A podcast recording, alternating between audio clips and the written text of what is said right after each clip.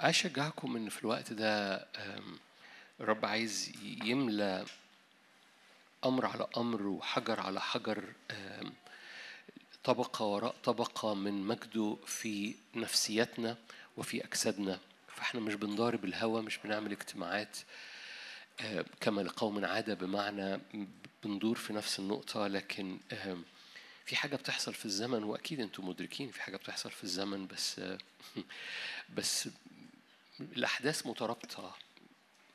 ما أعرفش أنتوا فاكرين ولا لأ من 2018 آه، أطلقت كده كلمة.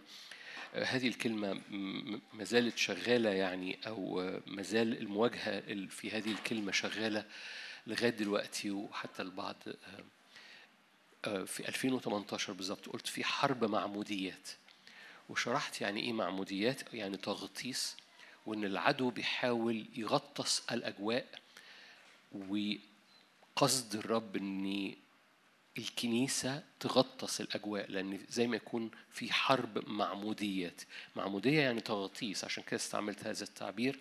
يا إما نتعمد في أجواء من عدو الخير اسمه في أفسس 2 رئيس سلطان الهواء.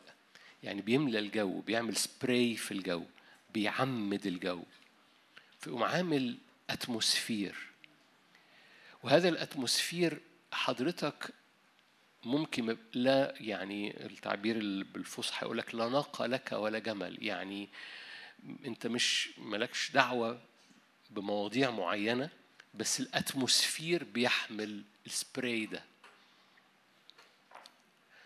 فالآن ال atmosphere بيحمل سبراي معين انت برغم ان مالكش دعوة بالمواضيع هذه ال- هذه المعمودية أو هذا السبراي مغطي الجو. فانت بتتنفسه ذراته بتخش في- مناخيرك بيملى صدرك برغم انه لا ناقة لك ولا جمل في الموضوع. والآن رئيس سلطان الهواء بيعمل معمودية في الأجواء الكنيسة والعبادة مهم جدا لأن العبادة وعشان كده اجتماع السبت بصورة خاصة بنقضي وقت أطول في العبادة لأن العبادة بتعمل سبراي في الجو. لو على مستوى شخصي فبتعمل معمودية أو سبراي في جوك فتتغطس في جو من الإيمان أو من العبادة أو من الحضور الإلهي. والاجتماع لو بيعمل ده ليك أنت محتاج تدرك إنك محتاج تكمل في العبادة في حياتك الشخصية لأنه أنت محتاج دايما تتغطس أو تتعمد في هذه الأجواء. لما بتخرج من أجواء هذه المعمودية بتبقى عريان زي ما يكون فجأة هذا الحضور الإلهي بترفع من على حياتك عشان كده قلب العابد مش فقرة العبادة مش فقرة العبادة حالة مستمرة قلبية لأنه يا إما أنا متعمد في. في الأجواء العامة يا إما أنا متعمد في حب يسوع العبادة مش فقرة العبادة مش ترانيم العبادة مش وقت العبادة حالة مستمرة. لما داود قال أما أنا فصلاة مش معنى كده أنه كان قاعد طول الوقت بيصلي. هو كان ملك كان متجوز كان مخلف كان بيدير شؤون المملكة كان بينزل حروب. لكن هذا القلب قلب داود كان قلب عابد. عشان كده مفتاح داود هو قلبه. كلكم عارفين الآيات موجودة في الكتاب المقدس في العهد القديم وفي العهد الجديد وفي سفر الرؤيا بصورة خاصة. أعطيتك مفتاح داود الذي يفتح ولا أحد يغلق. إيه مفتاح داود الذي يفتح ولا أحد يغلق؟ موجود في أشعيا موجود في داود نفسه موجود في سفر الرؤيا وموجود في سفر الأعمال. إيه مفتاح داود المحبة. وجدت قلب داود مثل قلبي. قلب داود اللي بيحب الرب كان بيعبد. أحبك يا رب يا قوتي. وبالتالي كان بيشتغل بيرعى الغنم كان بيعبد كان بيحب.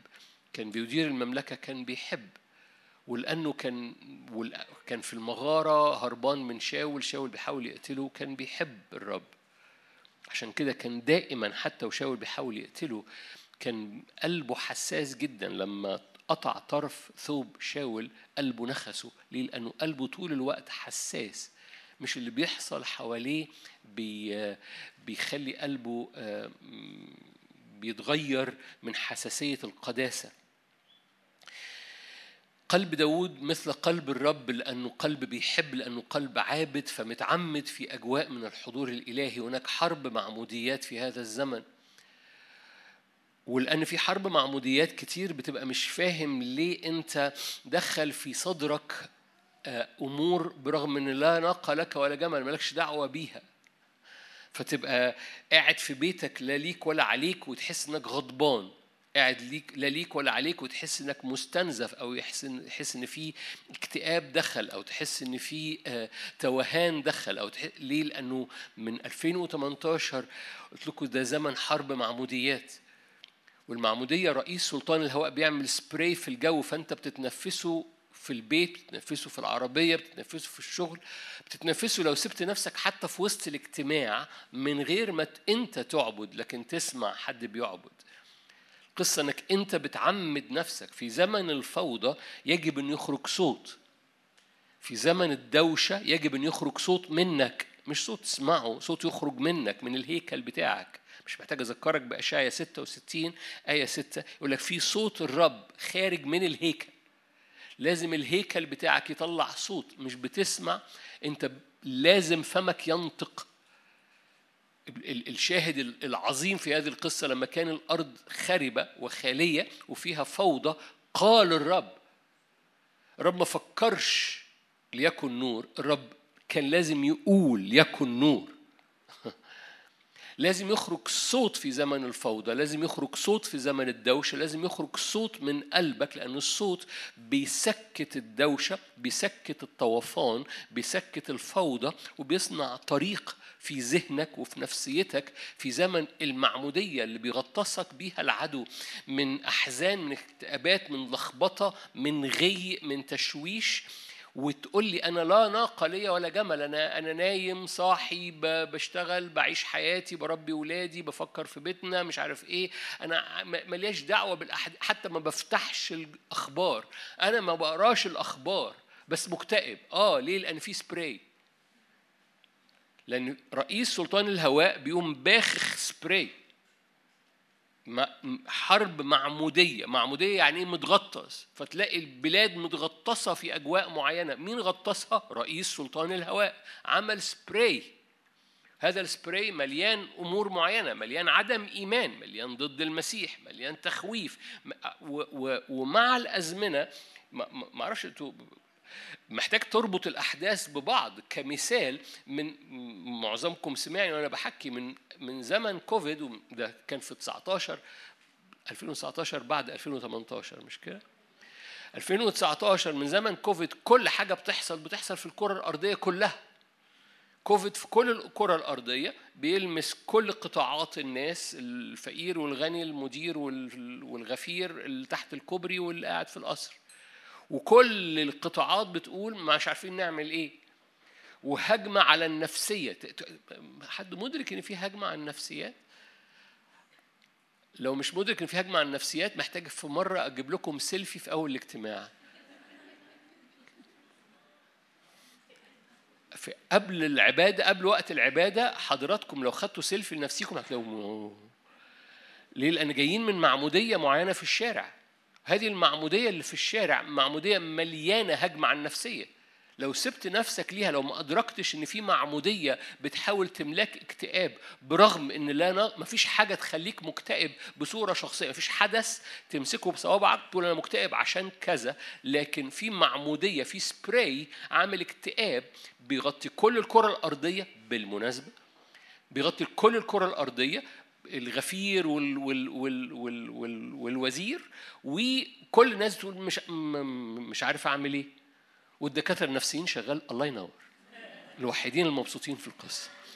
برغم إن هم مش مبسوطين جواهم ومحتاجين علاج نفسي لكن لكن شغالين الله ينور لأن هم لأنه لأن بليج لأنه أنتوا أنتوا فاكرين الكوفيد عمل إيه؟ كل الناس تاخد مصل. كل الناس محتاجة دكتور نفساني. مفيش بلا استثناء بتكذب عليا لو قلت لنا مش محتاج دكتور نفساني. وهتضحك على نفسك ما لا مش هقول الجملة اللي جاية دي علشان الدكاترة النفسيين ما يزعلوش. لكن لكن ببساطة ببساطة آه طبعا لأن في سبراي في سبراي اترمى في معمودية مرمية وهذه المعمودية مغطسة كل الناس عايشة تحتيها بتبقلل تحت هذه المية زي المعمودية جرن. عارفين إيه معمودية؟ معمودية يعني تغطيس فالناس كلها عايشة تحت هذه هذه المية بتتنفس وبتروح الشغل بكل حاجة. بس في أجواء برغم إن لا ناقة ليا ولا جمل بالمواضيع لكن لكن أنا متغطس تحت رئيس سلطان الهواء اللي عمل سبراي في الكرة الأرضية بيغطي كل الناس بيغطي الوزير والغفير وكل الناس ما فيش حل مش عارفة تمسكها أمسكه من هنا يطلع من هنا أمسكه من هنا يطلع من هنا زي كوفيد ماشي؟ وهو دي السمة العامة. أنا مش بركز على كوفيد. كوفيد كان إظهار معين إظهار صغير. لكن لأنه كان إظهار صغير وشاركت بعد كده قلت لكم اللي جاي مختلف. وحد بعت لي إيه مش عارف إيه اللي جاي الكوفيد أعلى حاجة ما حصلش حاجة بعد كده. يا سلام وانت مش شايف إن في كوفيد نفسي؟ أنت مش مش شايف إن في كوفيد خوف؟ انت مش شايف ان في كوفيد كل الناس فيها أقول التعبير طيب كل الناس عايشة في حالة زومبي. يعني إيه زومبي؟ هم عايشين بس هم مت... م... عايشين اوتوماتيك. أنا اسف تعبير زومبي يعني اللي هو عايشين بس مش عايشين. هو عايش في حالة أوتوماتيك شغ... ماشي أوتوماتيك بيروح الشغل بيربي الولاد لكن هو مش واعي هو مش مدرك هو مش حي. هو عايش بس مش حي. برغم إنه حتى ممكن يبقوا بيحضروا الاجتماع برضه يوم جاي كده زومبي ويقوم رافعين إيديهم ويقوم رافع إيده لأنه زومبي.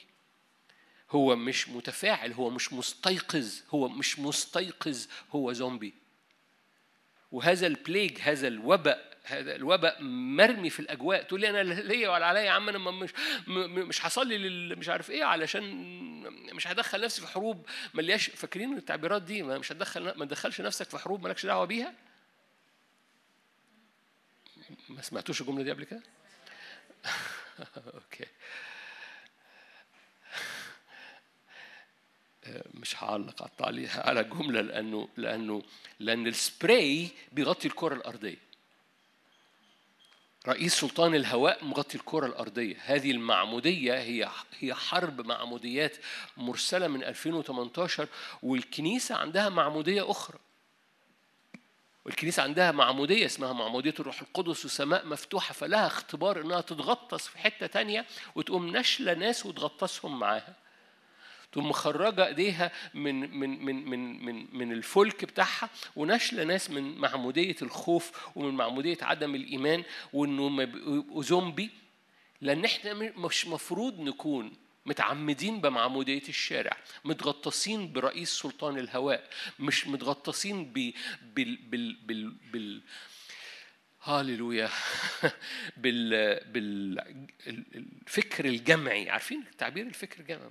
كلمات مجعلظة إن كل الجمع بيفكر فكرة واحدة كل الجمع بيصرخ نفس الصرخة بيقول نفس دي معمودية. يقول لك الفكر الجمعي الوعي الجمعي إن كل الشارع خايف. كل الشارع مضطرب. دي معمودية. يعني كل الفكر الجمعي يعني إيه؟ يعني الأفكار دي كلها متغطسة متعمدة نفس المعمودية.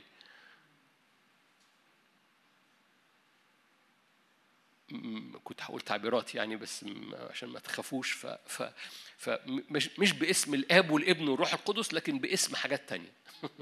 فمتغطسين بأسماء أخرى وعايشين تحتيها برغم من تقول لي أنا ما, ما, ما دخلتش في حرب أنا ما عملتش أي حاجة أنا ماشي جنب الحيط تحت الحيط. آه بس ده الهواء. لأن هو اسمه رئيس سلطان الهواء. فتنام تصحى تلاقي نفسك مكتئب. أكيد مش أنتوا بس بتكلم عن الناس. تنام تلاقي تصحى نفسك ما أنت بت...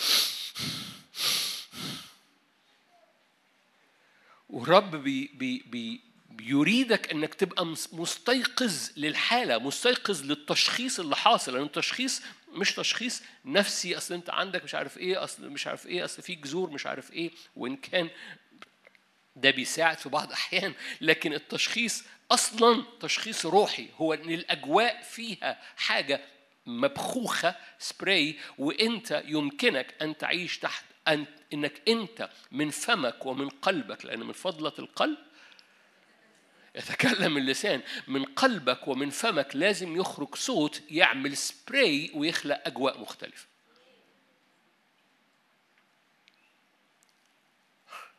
إحنا ممكن نصلي خلاص.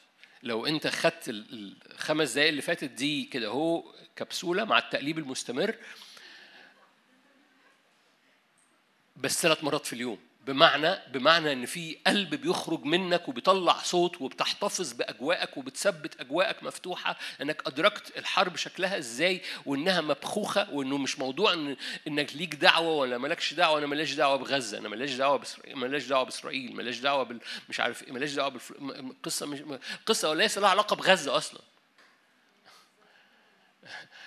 القصة ليس لها علاقة ب... ب... القصة يعني مش بالحرف. القصة لها علاقة بحاجة مبخوخة علشان يعمل بلانكت يعمل بطانية فاكرين البطانية السوداء اللي في أشعيا يفنى النقاب على وجه هذا الجبل؟ ليه؟ لأن في حاجة مرمية على وجه الأرض كلها. مكتوب كده. النقاب المغطى به كل الشعوب.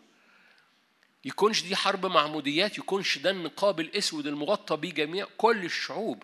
وبعد كده في في الجبل في معمودية أخرى في بيفنى هذا الغطاء في الجبل بيفنى هذا الغطاء في هذا الجبل. الغطاء المغطى بيه كل الشعوب يفنى النقاب المغطى بيه كل الشعوب. ليه؟ لأن في معمودية أخرى في غطاء آخر في أجواء أخرى في سبراي تاني. بس السبراي ده مرة تاني أؤكد على حضرتك بيخرج من قلبك وبيفيض من فمك ولو ما خرجش من قلبك ومن فمك بتقع تحت السبراي بتاع رئيس سلطان الهواء إبليس. هقولها مرة تاني لو ما خرجش من قلبك ومن فمك صوت للرب بتفضل تحت السبراي اللي إبليس بخه في الأجواء اللي بيؤثر على الجميع وبيؤثر على الوزير والغفير مش فارق معاه وبيؤثر بدون مش عارف ألمها من فين. وبيعمل بي بي يعني في احد احد معاني كلمة python اللي موجودة في العهد الجديد حاجة تخنق. لأن هذا السبراي بيعمل خنقة في الجو بيعمل خنقة فتقول أقول لك إيمان تقول لي yes إيمان yes أنا مصدق في الإيمان. ليه؟ لأن هو رامي حاجة في ال atmosphere واستنشقت برغم إن لا ناقة لك ولا جمل في المدخ... ماليش دعوة. آه بس ده ده رئيس سلطان الهواء. لو أنت سبت نفسك بدون ما تعمل هذا السبراي المستمر أنت لوقت مثل هذا موجود في الأرض عشان تعمل سبراي. عشان تبخ أينما ذهبت في ريحة وحشة محتاج تعمل سبراي. أينما ذهبت رايح تشتري زبادي سبراي أنت بعربيتك مليانة سبراي فاهمين قصدي يعني إيه سبراي؟ مليانة مليانة حاجة خارج. لا ما لو قلبك سكت وفمك سكت المعمودية الأخرى بتغلب. هي حرب معموديات. يا إما المعمودية دي تغطسك يا إما المعمودية دي تغطسك. إما المعمودية دي تغطس نفسيتك إما المعمودية التانية تغطس نفسيتك برضو وروحك وتدخل ناس معاك فيها تحتيها. لأنها معمودية مليانة فرح مليانة إيمان مليانة معجزة مليانة حياة مليانة نفس مليانة سلطان لأنها فوق الجبل بيفنى هذا النقاب لأنها معمودية أخرى. لأنها حرب معموديات يا إما رئيس سلطان الهواء يا إما رئيس إيماننا ومكمله يسوع المسيح. بس مرة تاني ده مش اوتوماتيك مش عشان سمعتني حصل لكن علشان قلبك وفمك بيقوموا ملضومين ببعض ويبتدي تخرج من فمك هذا النهر اللي جاي من قلبك وتقوم مغطس الدنيا. ضرورة. الضرورة موضوعة عليك. الضرورة موضوع عليك. مش فكرة لذيذة مش فكرة وعظية مش اوبشن لو تحب. ده الضرورة موضوع عليك. زي ما بولس قال ويل لي ليه؟ لأن الضرورة لو ما عملتش كده ويل لي لأن الضرورة موضوع علي وبالتالي بيترمي بيترمي حاجة عن النفسية وعلى الج... بصوا بصوا لو جاز تعبير في حاجة لو عملنا لها generalization أو معمودية في حاجة مرمية على النفسية وعلى الأجساد كده تحس آه. لو ما عندكش مرض جسدي تبقى معيي في الجسد ولو ما عندكش مرض جسدي تبقى معيي نفسيا فالنفسية مأثرة على جسدك ف آه. في حاجة مرمية ده ده بعد من الأبعاد المرمية. في حاجة تانية ضد النعمة. فضد النعمة المليانة محبة فتيجي اجتماع تحس آه نعمة ومتشجع ومش عارف إيه بس تخرج تحت الأجواء وما تحافظش عليها يحصل استنزاف للنعمة للمحبة للفريشنس للحيوية بتاعت قلبك وحيوية إيمانك وتخش في الزومبي اللي هو هو أنا بصلي هيحصل استجابة مش هيحصل أنا مش آه. كنت في المكالمة قريب مع حد قال لي أنا اكتشفت إن أنا ما بصليش. قلت له يعني إيه اكتشفت إنك ما بتصليش؟ حد من يعني مؤمن قديم. ف... فقال لي اكتشفت إن ما بصليش إن أنا بقعد قدام الرب ذهني عمال بيلف في القلق وفي المشاكل وفي مش عارف إيه وبتصور ده وقت الصلاة وبقول في الآخر بقول آمين برغم إن أنا ما صليتش. يعني حد فاهم حاجة؟ يعني ما بياخدش المشاكل ويقوم رافعها لا هو بيلف بي بيقلب في العجين وبعد كده يقول أمين. واضح إنكم كلكم ملائكة أخونا ده اللي كان عيان. لأن إحنا يعني عجين؟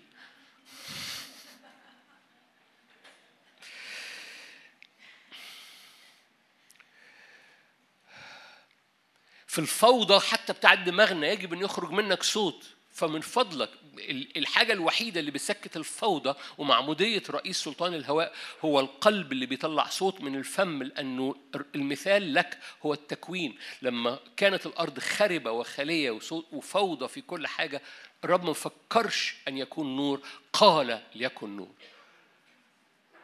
لو انت ما خرجتش الصوت بتفضل الاجواء كما هي كما هي عليها برغم إن الروح القدس ساكن جواك وانت عارف معلومات لكن لأنك لا تخرج كلمة الرب من فمك بتبقى لارضك والأجواءك زي ما هي متغطسة في رئيس سلطان الهواء.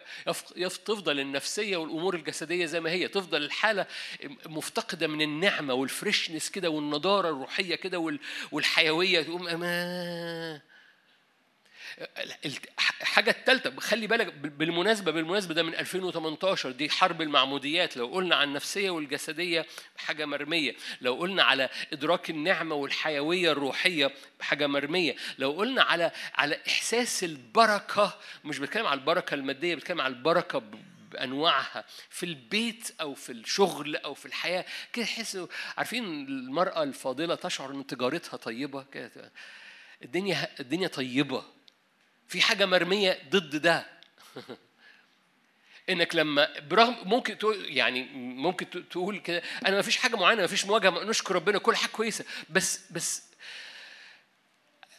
عارفين ال عارفين ال ال ال ال النفس الطيبة كده تحس إنها مليانة شكر مليانة حمد مليانة سخاء مليانه مش بتكلم على مش بتكلم إنك متبارك ماديا فقط أنا بتكلم على البركة إحساس البركة إحساس البيت متبارك. ممكن يبقاش في جيبكم كتير بس البيت متبارك. انت والعيال كده الدنيا هنية. بقول تعبيرات عجيبة قوي في الزمن ده هنية و... عارفين ليه؟ لأن في معمودية مضادة. في معمودية مضادة لكلمة إن الحياة تبقى هنية. وهنية دي ليس لها علاقة بالفلوس بالمناسبة. هنية دي معنى إن أرض فيها سلام. أنا وبيتي في سلام أنا وزوجي في سلام أنا وولادي في سلام أرض هنية. هذا السلام غيابه لأن ده سبراي مرمي. هذا السبراي خلي بالك ما هو القصة كلها. رئيس سلطان الهواء بيعمل معمودية معينة وقلبك وصوتك يجب أن يغير ما يطلقه العدو الخير طول الوقت. ده اللي بيحصل. عشان كده العبادة لها تأثير في هذه الأجواء. عشان كده صوتك اللي بيعود عشان كده كتير بيقول لك ما تسمعنيش وأنا بصلي يقول لك ما تسمعنيش أنت صلي أنت طلع صوت. أنت طلع صوت في العربية في في ذهنك. حد هنا ما ترفعش إيدك. حد ذهن حد هنا ذهنه بيودي ويجيب زيادة في الزمن ده؟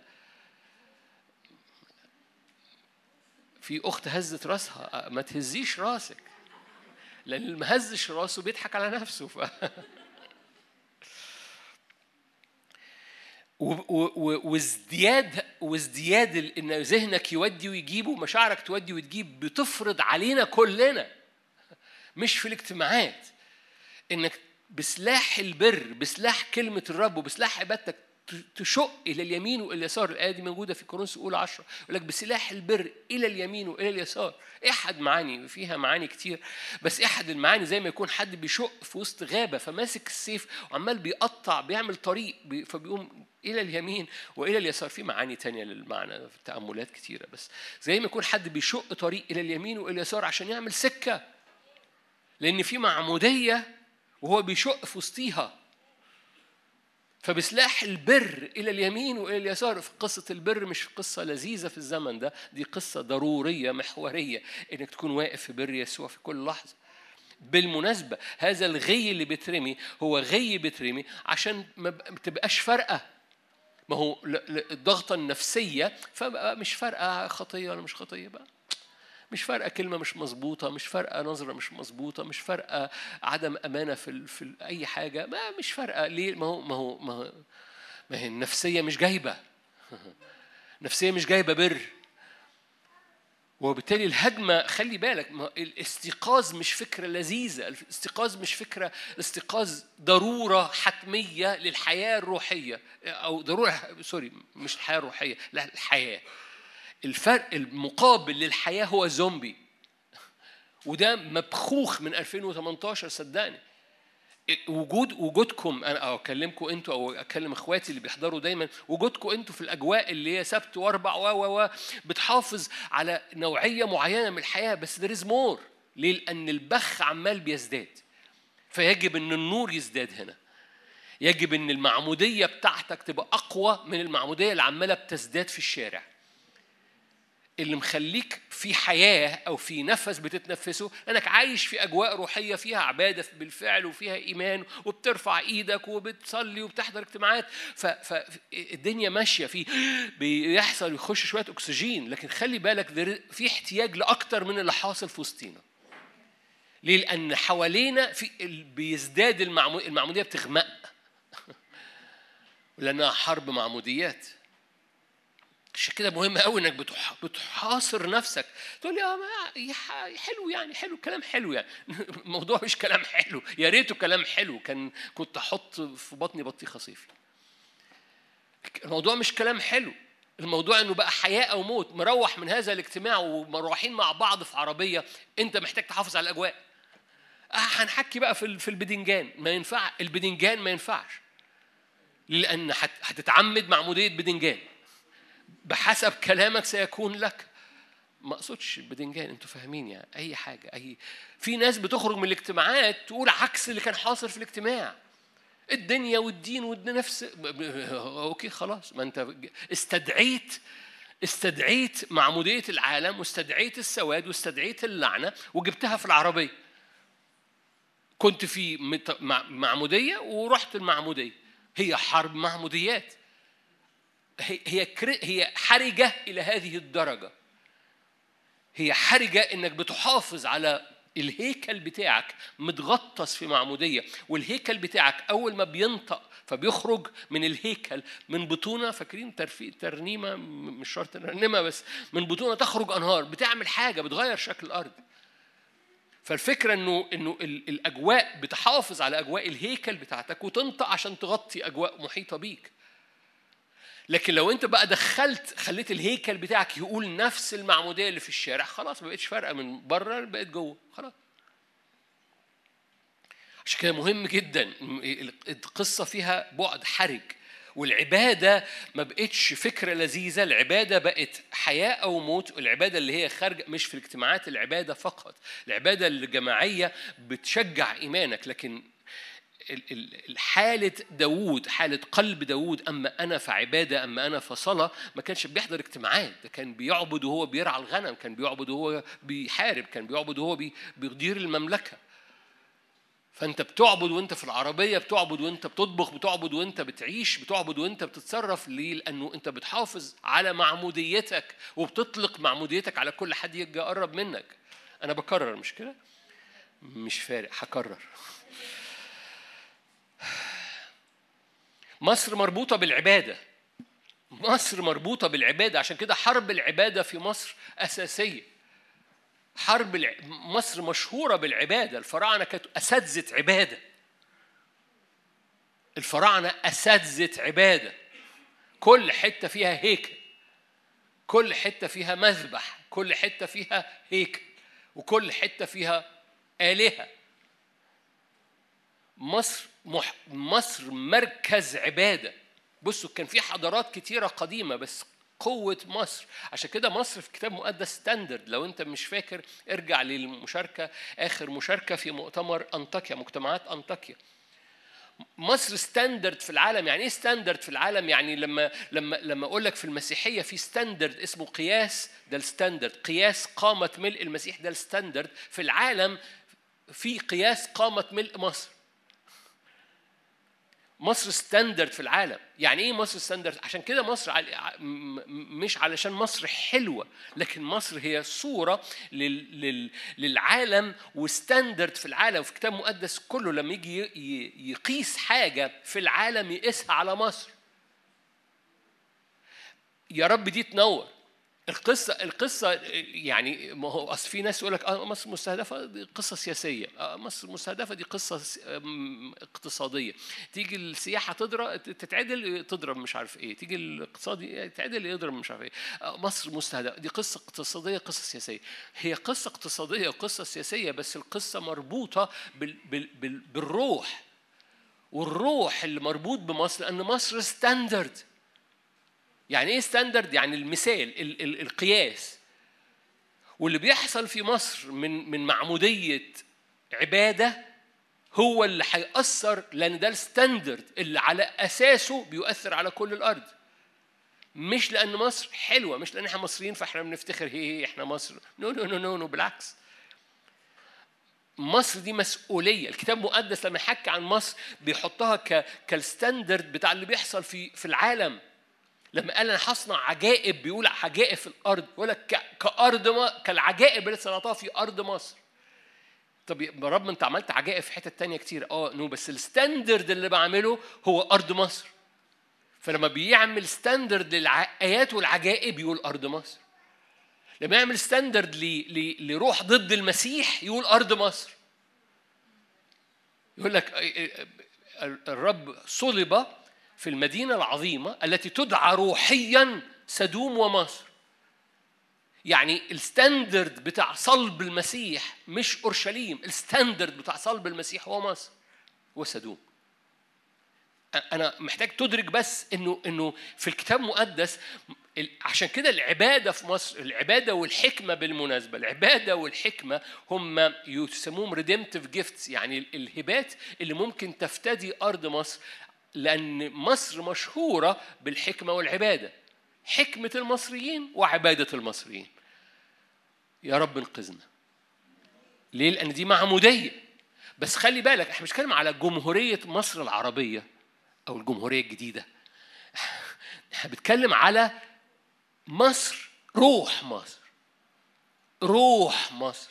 لأن روح مصر إحنا مش بنتكلم على على على الأرض بنتكلم على روح مصر وحسم روح مصر بيعمل معمودية تنقذ مصر. فاهمين قصدي؟ لأنه بحسب روح رئيس سلطان الهواء بيؤثر على الأرض تحت لأن ده سبراي ولأن مصر هي standard العبادة في كل مكان في مذبح في كل مكان في آلهة في كل مكان آلهة المصريين أصنع احكاما بآلهة تقول لي ده القصة مش المصريين القصة ما أنا قلت لك ده standard لما كان جاي يتكلم على الشفاء يقول لك مرض ما من موضوعة على المصريين. يعني هم المصريين بس اللي بيعيوا. آه بس ال standard في الأرض أمراض المصريين. ال standard في الأرض عجائب الرب في أرض مصر ال standard في ضد المسيح هو مصر. ال standard في صلب المسيح هو مصر. مصر ما إحنا لا لينا ولا لا ناقة لنا ولا جمل. مش عارف ليه الجملة دي عمالة تتكرر لا ناقة لنا ولا جمل في صلب المسيح. بس سفر الرؤيا صح 11 يقول لك no no no no هذه المدينة اللي صلبت يسوع المسيح هي سدوم ومصر. ده ال standard. فلما يجي يعني لما قال أنا هصنع ضربات بالعدو قال أصنعها على على مثال مصر. يعني لما هصنع قضاء هصنعه على ال standard اللي أنا قضيت بيه في أيام موسى. طب يعني يعني ما عندكش حاجة يا رب في ال standard بتاع القضاء غير غير الضربات بتاعت مصر؟ no no. هو ده ال standard بتاعي. عندك يا رب standard تاني ضد المسيح؟ هو مصر. طب عندك standard للآيات والعجائب اللي تحب تعملها؟ مصر. طب إيه ال standard لمملكة الظلمة للعبادة؟ مصر. إيه ال standard للحكمة الشيطانية؟ مصر طب نكتئب بقى عشان إحنا مصريين no. ليه؟ لأنه القصة كلها أنا جعلتك إلها لفرعون لأن ما فيش علاج للأجواء بتاعت مصر والبخ بتاع رئيس سلطان الهواء في مصر غير إني أنت تطلع فوق وتبخ جعلتك إلها لفرعون عشان كده كان بياخده فوق الجبل عشان كده كان بيغير كل حاجة عشان كده قال له أنا اسمي أنا هو أهيا الذي أهيا الكل أبونا إبراهيم أبونا إسحاق أبونا يعقوب عرفوني ك ك ك باسمي أنا الرب القدير. أما باسمي أنا هو أنا العالي أنا المتسلط أنا الرب الحاضر ما عرفونيش. قالها دي إمتى؟ قالها لموسى قبل ما يخش الفرعون. عشان كده أهيأ واسم يهوى لما بيسترد بإدراك إنه رب حاضر هنا ده معمودية بيغطسني أنا وجها لوجه أنا وجها لوجه قدام دي, دي مش قصة وجها لوجه قدام الرب دي العبادة وجها لوجه قدام العدو هو ده السلطان بتاع الوجه اللي أنا جاي من قدامه Are you here؟ فما ينفعش أبقى وجها لوجه قدام العدو بدون ما أبقى وجها لوجه قدام العبادة لأن العبادة اللي بقدمها قدام الرب الخارجة بصوت بتعمل معمودية بتغطسني لما أواجه العدو. لأن هي مفيش هروب من وجها لوجه مفيش هروب إن وجهك بيبقى وجها لوجه قدام الآب وجها لوجه قدام العدو. مفيش هروب من الحتة دي. فما تهربش من وجها لوجه قدام الرب. وهي دي العبادة وافتداء مصر جاية من عبادة جاية من كنيسة مش بتعبد في اجتماعات عبادة لكن هي في حالة عبادة قلبية. ده مفتاح داود الذي يفتح ولا أحد يغلق. ولأن في عبادة خارجة بتعمد مصر اللي متعمدة في عبادة موت وعبادة مرض وعبادة دم ومتعمدة في غي اللي هو حكمة حكمة المصريين مليانة غي. حكمة المصريين عشان كده بيقول لك ما فيش حد فيهم ينجح. دي حكمة المصريين غي. فالعبادة بتاعت الكنيسة بتاعت الرب بتغطس مصر مش بس في في في في في حضور إلهي لكن بتغطس مصر ترفع من عليها الغي ده.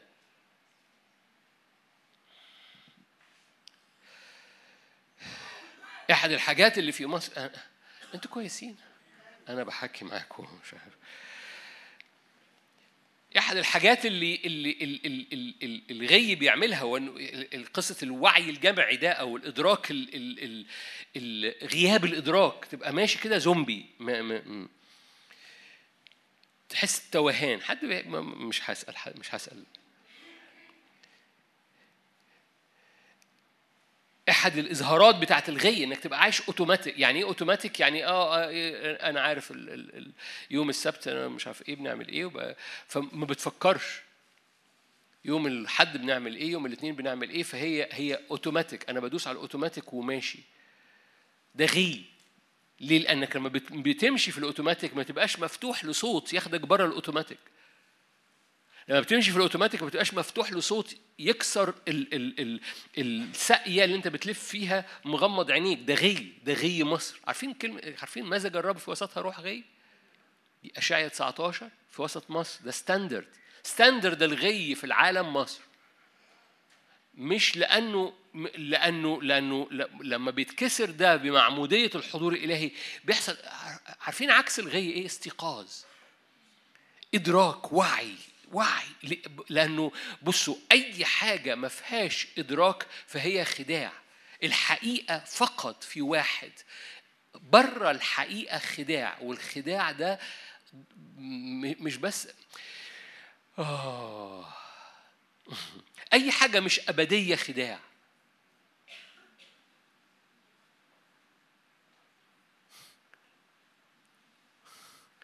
أي حاجة مش أبدية خداع. العناصر كلها تنحل محترقة فقط هتبقى الأمور الأبدية. الأبدية دي هي الحاجة الوحيدة الحقيقية عشان كده ما فيش حقيقة غير في الواحد. بره هذا الواحد وبره الحقيقة اللي في الواحد وكل حاجة بتتحط في الواحد بره هذا الواحد وكل حاجة أنت بتحطها في الواحد. عشان كده صوتك مهم. لو بتحط حياتك في الواحد حياتك تبقى أبدية. لما بتحط ولادك في الواحد ولادك بيخشوا تحت الحياة الأبدية. لما بتحط خدمتك في الواحد خدمتك بتتحط في الأبدية. لو ما حطيتش حاجة في الواحد بتبقى خداع لأنها مش أبدية لأنها مش حقيقة لأن الحاجة الحقيقية الوحيدة هي الواحد.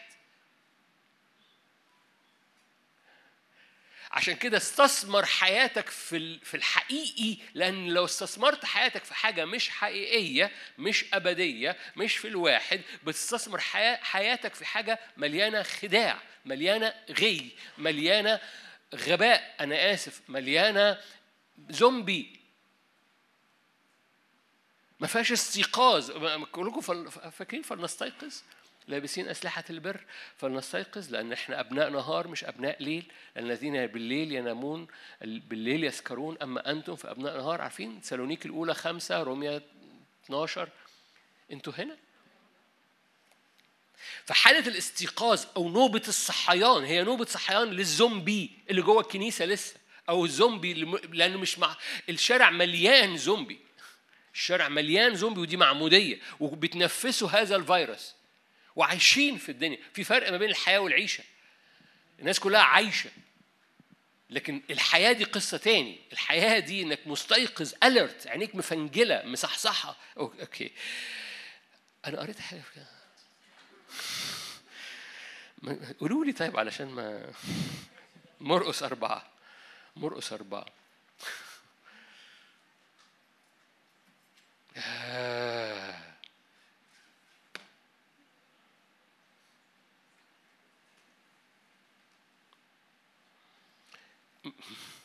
هقرا لكم حاجة كلكم عارفينها مرقس أربعة.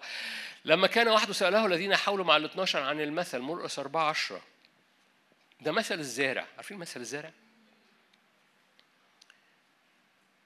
هنط الآية على 13 قال لهم أما تعلمون هذا المثل فكيف تعرفون جميع الأمثال؟ يعني لو أنت ما عرفتش مثل الزارع مش هتفهم ولا مثل من الأمثال اللي قالها الرب يسوع عن ملكوت السماوات. فاكرين كلها دي أمثال الملكوت؟ يشبه ملكوت السماوات كذا يشبه ملكوت السماوات كذا. بعد قال لهم بصوا هنا بيقول إيه؟ بيقول ال key المفتاح اللي يفتح تفسير كل الامثال هو مثل الزارع okay؟ لو ما عرفتوش هذا الم... أنتوا شايفين الآية؟ تعرفوا عربي؟ ما تعرفوش عربي. أما تعلمون هذا المثل؟ ده آية 13 فكيف تعرفون جميع الأمثال؟ وابتدي يشرح لهم. بس أنا كلكم عارفين مثل الزارع كلكم عارفين التفسير بتاع مثل الزارع هرجع مرة تاني. آية 10 لما كان وحده سأله الذين حوله مع ال 12 عن المثل قال لهم قد أعطي لكم أن تعرفوا سر ملكوت الله. إذا مثل الزارع بيحمل سر ملكوت الله. okay. فمثل الزارع اللي من غيره ما تعرفش باقي الأمثال أمثال الملكوت يشبه ملكوت سموات كذا يشبه ملكوت سموات كذا. مثل الزارع اللي هو ال key اللي بيفتح باقي الأمثال بيقول لهم أنتوا أعطي لكم أن تعرفوا هذا السر سر مثل الزارع سر ملكوت الله. أما الذين هم من خارج فبالأمثال يكون لهم كل شيء. لكي يكونوا إيه؟ لكي إيه؟ كلكم عارفين الآية دي اللي بقولها كتير. يبصروا مبصرين ولا ينظروا يبصروا مبصرين ولا ينظروا يعني في فرق ما بين الإبصار والنظر. يعني هم مبصرين لكن لا ينظروا. ده إيه؟ ده زومبي. حد فاهم حاجة؟ الترجمة التفسيرية زومبي. ترجمة الحياة. أو الترجمة التفسيرية. فهم إيه؟ هم هم مبصرين لكن لا, لا ينظروا. يسمعوا سامعين ولا يفهموا. ده دي برضو الترجمة التفسيرية. ليه؟ لأنه لأنه في غي. لأن مفيش إدراك. لأن في معمودية مخل... آه آه أنا عارف الآية دي أنا حافظ الآية دي. ده ده ده. حافظ الترنيمة اللي جاية. يس بس بس ال... ال... الوهوجة. فاكرين من أسبوعين قلت يسوع يوهوج الوهوجة بتاعت يسوع العبادة المعمودية اللي أنا واقف تحتيها معمودية نعمة ومعمودية محبة ومعمودية قوة ومعمودية خلاص ومش معمودية بتحصل في الاجتماع لأن في أجواء في الاجتماع لكن معمودية أنا واخدها معايا في العربية وصوتي خارج خارج خارج. معمودية خارجة معايا وأنا خارج مع أصدقائي وصوتي خارج والإيمان خارج. ليه؟ لأن مدرك إن في حرب معموديات. يا إما هتنفس اللي حاصل في الشارع يا إما أنا هأطلق نهر يخليها كلنا نتنفس نفس تاني. فما فيش option يعني ما فيش option ده أكسجين. أين تهرب من ال من ال من ال الفيروس اللي هو بخه؟ وأين تهرب من وجه الرب المستعد إنه ينير قدام وجهك؟ لو فرشت في الهاوية في اتموسفير ممكن يبقى معاك في الهاوية. بس أنت اختاره. لأن هو مستعد الروح القدس بيرف عليك حتى وأنت في الهاوية. بس أنت اختاره. بس أنت اطلق هذه المعمودية هتغير شكل الهاوية. في آية بحبها من زمان يقول لك إذا إذا إذا إذا مش جلسنا إذا زي ما نكون قعدنا في وسط الحظائر حظائر فأجنحة حمامة ده عمل الروح القدس مغشاة بالذهب والفضة. ده إيه؟ ده, ده بالمناسبة المزمور ده في مصر ده في سفر المزامير. مزمور ده في مصر. مصر standard عجيب جدا في مش لأن مصر عليها العين ولا مصر انها وحشة جدا. مصر هي ال standard اللي لو كنيسة مصر انتصرت فيها وعمدت مصر بأجواء مختلفة غير ال ال ال الإدراك الجمعي ده. أنتوا مدركين في إدراك جمعي؟ كل الناس بتقول نفس اللغة كل الناس خايفة نفس الخوف في مصر.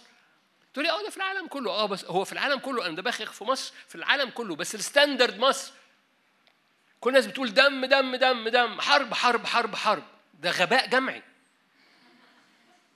حد فاهم حاجة؟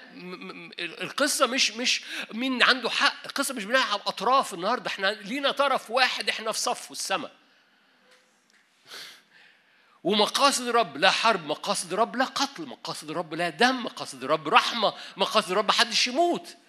مش من مصر من أي من من, من غزة من من, من أي من بلد بلد أو أمة لأن مقاصد الرب بر سلام وفرح.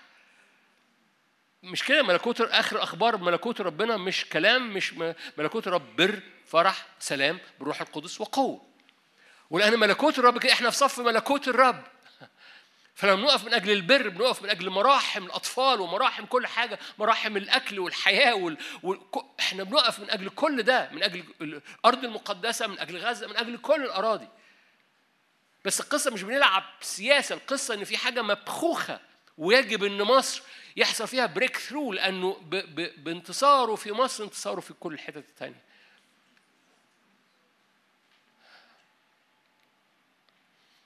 فالغباء الجمعي أو أنا آسف الغباء الجمعي أو الفكر الجمعي بلاش الغباء الجمعي الفكر الجمعي اللي هو كل الشارع تحتيه بطانية مرمية فكر جمعي القطيع فكر القطيع. فاهمين حاجة؟ فكر القطيع. امبارح حد بعت لي فيديو على اليوتيوب لمظاهرة من المظاهرات في مصر.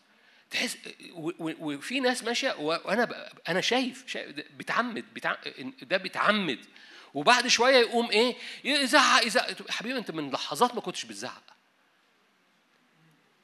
حد فاهم حاجة؟ يبقى ماشي عدل والزومبي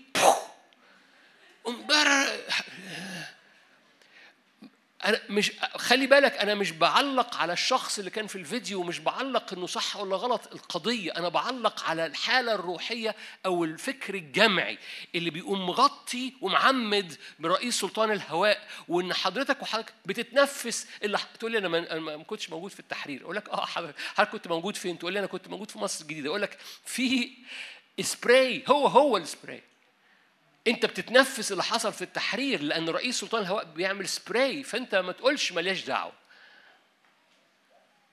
مهم جدا إنك تحافظ على معموديتك لأنك لو ما حافظتش على معموديتك أنت بتتعمد معمودية تانية.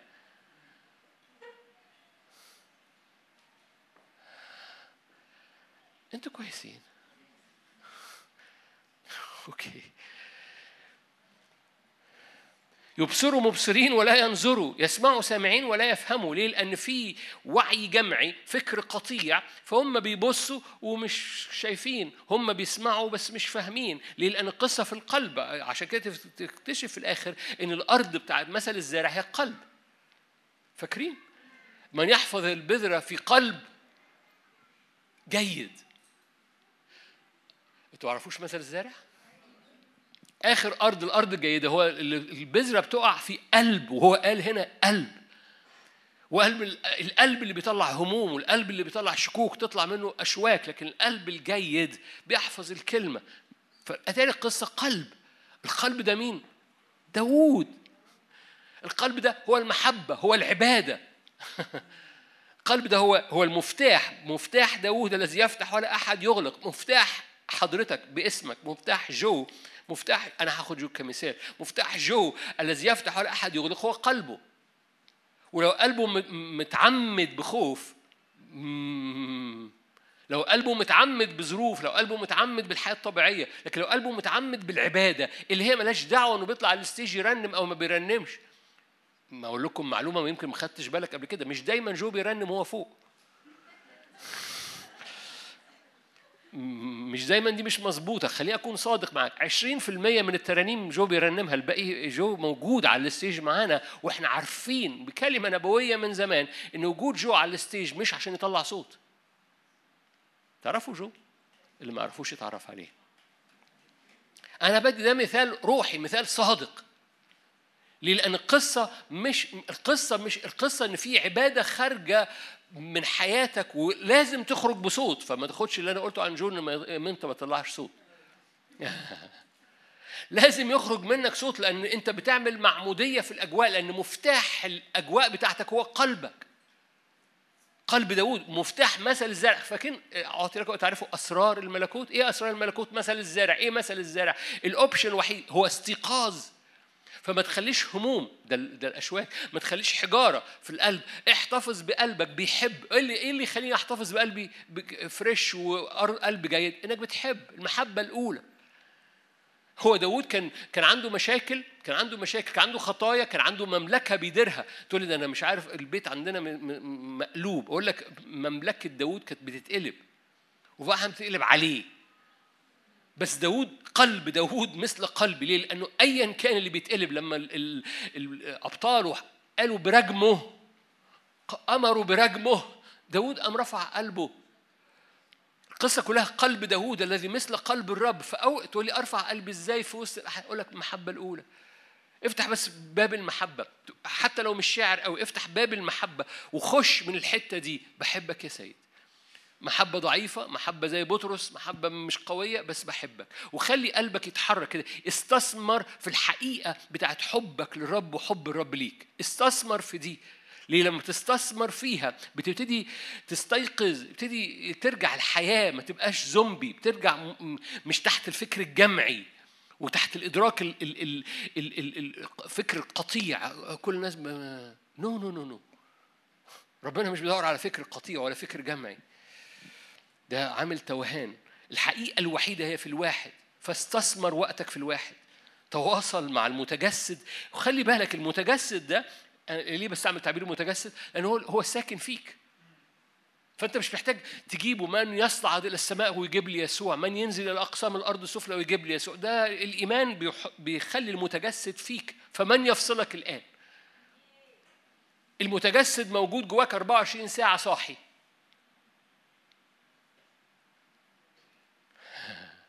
المتجسد موجود جواك 24 ساعة صاحي. يمكنك أن تتواصل وجها لوجه مع المتجسد فيك المسيح فيكم ما انكم مخضوضين المتجسد دي. المسيح فيكم 24 ساعة سبعة أيام في الأسبوع صاحي. المسيح فيكم 24 ساعة صاحي. بلاش المتجسد. بس هو المتجسد. فيمكنك أن أيا كان حالتك أيا كان مكانك أيا كان وقتك عربية نايم صاحي قبل ما تنام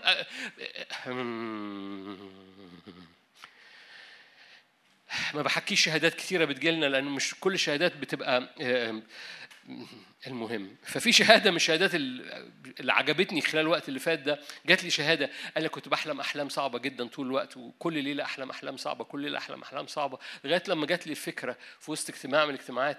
ما هي هي مش فكرة هو الرب اللي بيفتح السماوات فوقينا ويقوم منزل فكرة. أنا ما قلتش الفكرة هو استقبلها في وسط الاجتماع. إيه الفكرة؟ اختراق اختراع ما حدش فكر فيه قبل كده إنه قبل ما ينام يصلي. بيحضر اجتماعات لسنين. بس أحبائي ما أعرفش أنتم مدركين ولا لأ مش كل معلوماتك بتنفذها. أنت لا تمارس كل الحق اللي موجود جواك. ده خبر في الجرايد. أنت لا تمارس كل الحق اللي موجود جواك. برغم إنه موجود ما هوش اختراع لم يخطر على بال حد إنه إنه قبل ما يخش قبل ما قبل ما يغمض عينه وهو على السرير يقول له يا روح الله غطي نومي. وقام مصلي رش دمك على نومي بالأحلام الشريرة اللي بتحصل ومش عارف إيه رش دمك مش عايز احلم كوابيس مش عارف إيه. قال لي من هذا اليوم فصاعد بقيت بقيت يا إما بحلم بترانيم يا إما بصحى برنم يا إما الرب يكون مكلمني يا إما في حاجة بتنور جوايا. أتاري بطل يبقى زومبي لأنه كان بيصحى من النوم بعد ليلة من احلام متعمد. كان بيصحى متعمد في الأحلام اللي حلمها. Are you here؟ وعايز أقول لك هو هو إيه اللي حصل؟ أنا ما كنتش بتكلم صلي قبل ما تنام. القصة إنه اتفتحت فيه طب ما يعني حاجة هو عارفها. فالمتجسد موجود جواك 24 ساعة. فوانت حاطط راسك على المخدة قبل ما تنام تواصل مع وجهه اما يا إما وجهه عشان تعرف تواجه وجه العدو لازم تتواصل مع وجهه يا إما تعمد ليلك وتعمد أحلامك وتعمد ولادك وتعمد شغلك وتعمد بيتك وتعمد فأنت ماشي عمال بتعمل معمودية لأن مصر معمودية في حد ذاتها معمودية عبادة ومعمودية غي. فأنت محتاج معمودية عبادة ومعمودية حكمة عشان تنور. استيقظوا البسوا سلاح النهار. ليه؟ لأن البديل مثل الزارع مثل الزارع اللي هو إيه؟ لهم أعين ولا يبصرون لهم أذان ولا يسمعون ولا يفهمون. ليه؟ زومبيز ماشيين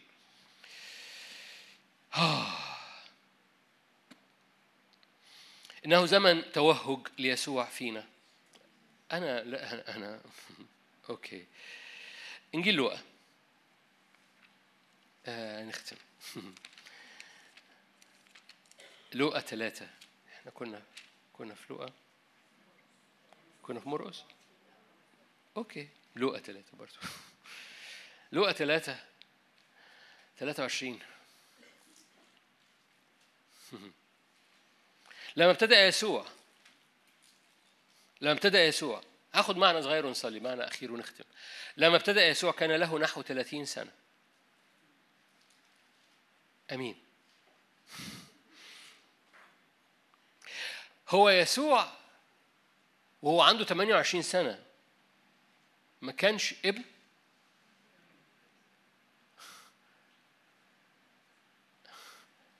أوكي يعني أنا عارف. آه. أنا بلعب معاكم. يعني وهو عنده 30 سنة معمودية يوحنا. معمودية يوحنا هذا هو ابني. فحصل استعلان ليسوع المسيح في معمودية يوحنا إن يسوع هو الابن. بس وكان عنده كام؟ 30 سنة.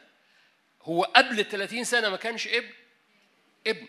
بس حصل استعلان وهو 30 سنة.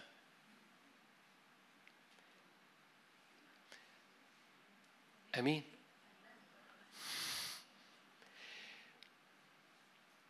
بيأتي زمن هسميه زمن الثلاثين بس هو هتشوفني أنا القصة مش في الثلاثين قوي بس هوريك من كتاب مقدس وبقى كان حكي وبقى كان صلي بيأتي زمن استعلان ليسوع فيك برغم إن هو كان موجود فيك قبل كده بس بيحصل استعلان مضاعف أو يوهوج يسوع اللي أنا بقوله يوهوج يسوع في حياتك في زمن معين علشان في شغل جاي.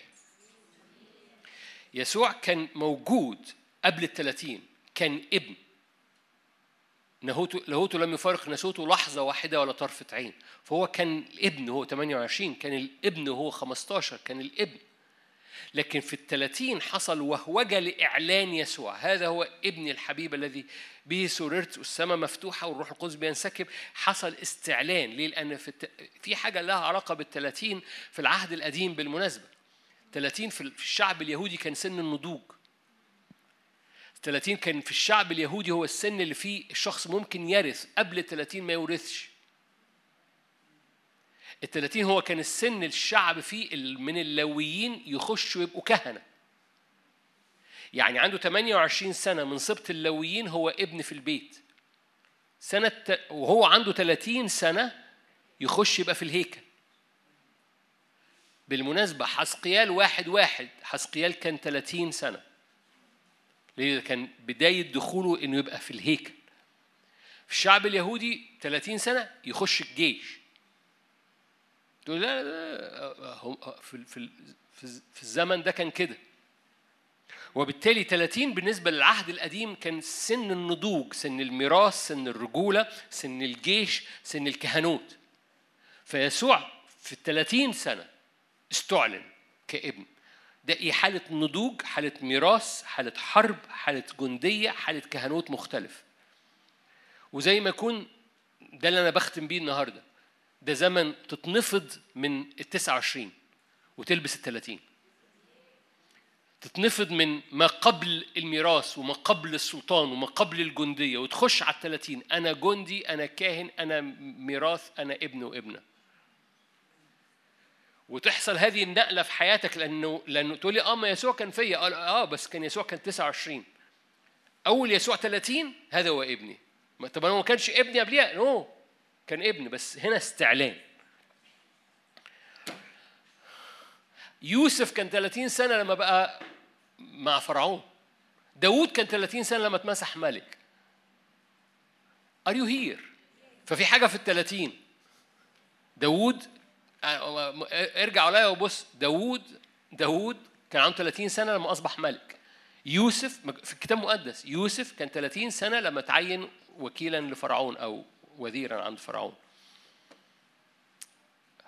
أنا ما فتحتش الآيات. هقرأ لك آية من كان المفروض فتحت لك الآيات عشان تصدقني. ربنا يخليكوا ليا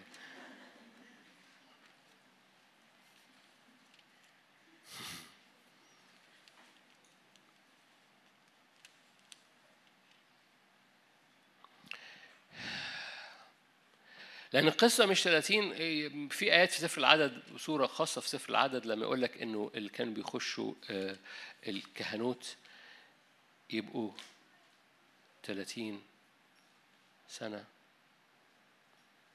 في سفر العدد بصورة خاصة. بس حصل حاجة حصل حاجة في داوود. واختم بيها. نحسن يكون حد هنا أصغر من 30 أو بيسمعنا. أو حد هنا عدى ال 30 فيقول إيه فرصتي راحت. أخبار الأيام الأول.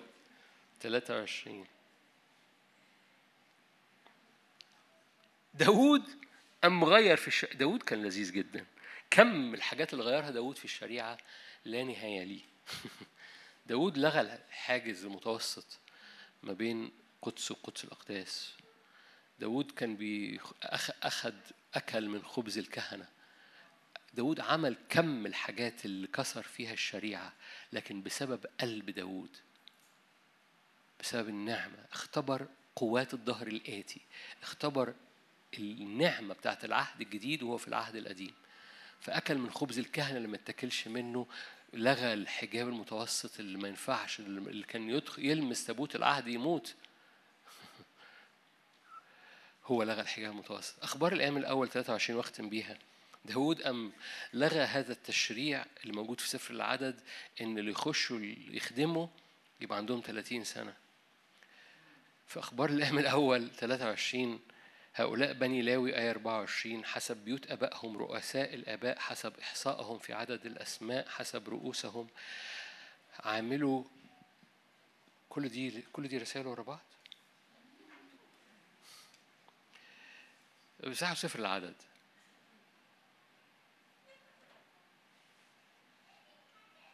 أربعة ولا عشرة؟ صفر العدد أنا عايز أصلحها ليكم. هي موجودة في أربعة وموجودة في عشرة. في أربعة عشان خاطرك. كلم الرب موسى وهارون قائلا خذ عدد بني قهات من بني لاوي حسب عشائرهم وبيت بيوت آبائهم من ابن 30 سنة فصاعد. أوكي؟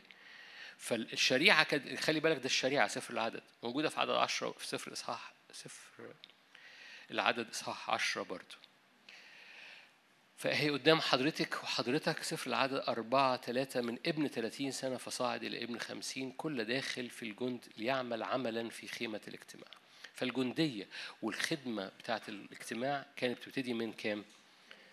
من 30 ل 50 أوكي تعالوا نروح لاخبار الأيام عشان نختم هذا الاجتماع. أخبار الأيام الأول 23 آية 24 هؤلاء بني لاوي حسب بيوت آبائهم رؤوس الآباء حسب إحصائهم في عدد الأسماء حسب رؤوس عاملوا العمل لخدمة بيت الرب من ابن كام؟ في أيام داود داود قام مغير الشريعة من 30 وحطها 20 ليه؟ لأن داود قال قد أراح الرب إله إسرائيل شعبه فسكن في أورشليم إلى الأبد. يعني في أجواء نعمة خلينا ما نستناش الثلاثين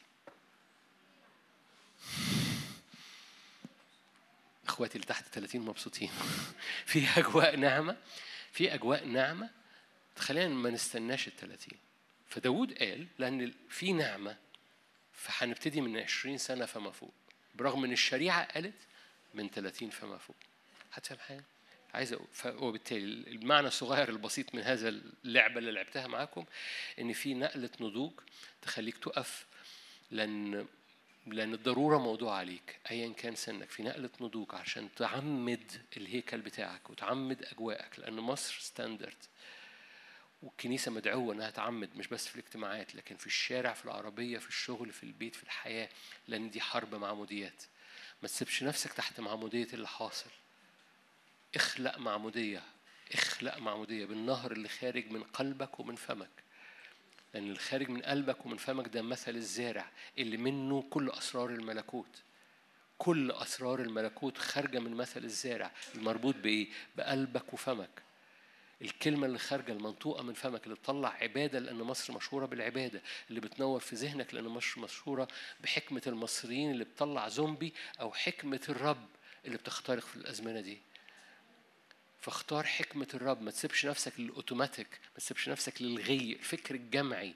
كل الناس بتقول إيه كل الأخبار بتقول إيه كل الجو بلاش ولا بسمع أخبار ولا بسمع الناس. الجو مليان فكر جمعي متغطس في فكر جمعي. فبتعطس مع اللي بيعطسوا ما تعطسش مع اللي بيعطسوا اخلق أنت جو. اخلق أنت جو خاص بيك. آمين. خلينا نغمض ونصلي مع بعض.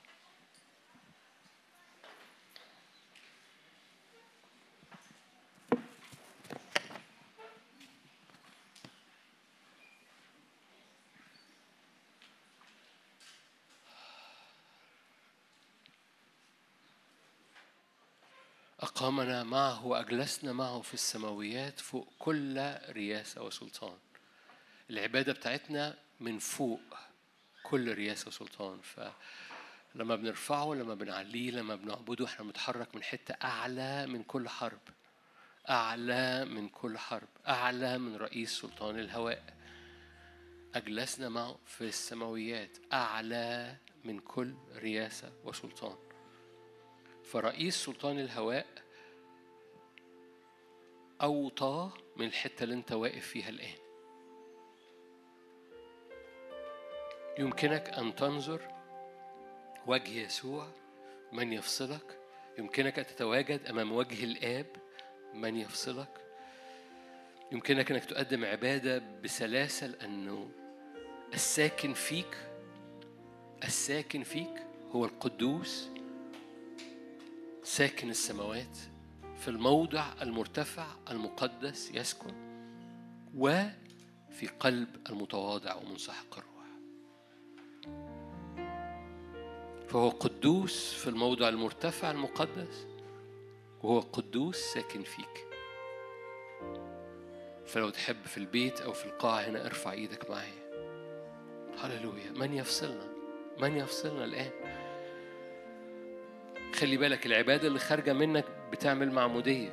العبادة اللي خارجة منك هي مثال للمعمودية اللي انت محتاج تستمر فيها طول الوقت.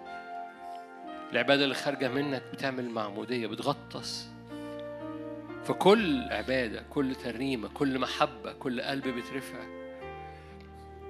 قدمه بوعي قدمه بإدراك قدمه باستنارة. كون مدرك انت بتعمل إيه. انت بتغطس.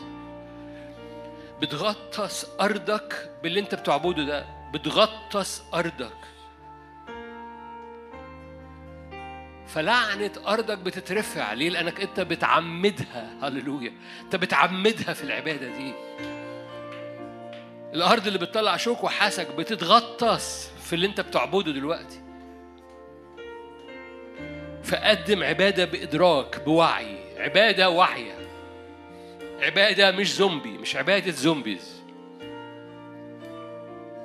هللويا. وجها لوجه. بنخترق. وجها لوجه مش أوتوماتيك. باسم يسوع باسم يسوع باسم يسوع باسم يسوع. كل غلالات فينا كل نفسيات فينا كل طبقات نفسية جوانا إحنا بن بن بنخلعها بنخلعها. هللويا بنخلعها. إن اجتمع اتنين أو ثلاثة مش في أسمائهم مش في ظروفهم مش في نفسيتهم لكن اجتمعوا فيا. الحقيقة واحد الحقيقة شخص الحقيقة واحد اسمه يسوع. هي دي الحقيقة. بره كده خداع. إن اجتمع اتنين أو ثلاثة مش بأسمائهم مش في ظروفهم لكن في اسمه في في هذا الواحد. فبنخلع الأنا. بننسى الأنا بنخلع أي حاجة تانية؟ آه داخلين نصلي بقى. آه نلبس الهم تاني. نو no. طارحين كل تقل طارحين كل هم طارحين كل خوف ناظرين. عبادة حرة عبادة نارية عبادة من يفصلني عبادة وجها لوجه.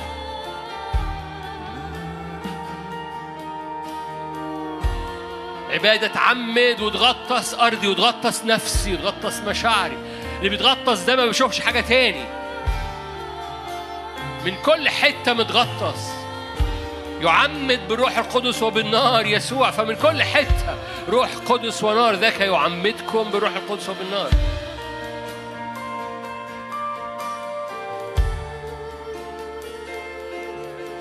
هللويا. هللويا هللويا هللويا هللويا. خلي بالك قلبك الساجد دلوقتي بيجيب مية تغطس. هللويا. فشوف بيتك بيتغطس شوف شوف أجواءك بتتغطس شوف السلطانية دماغك. دماغك دماغك اللي عمال اللي بيلف. عمد معمودية معمودية معمودية. معمودية تغطيس. معمودية تغطيس. هللويا.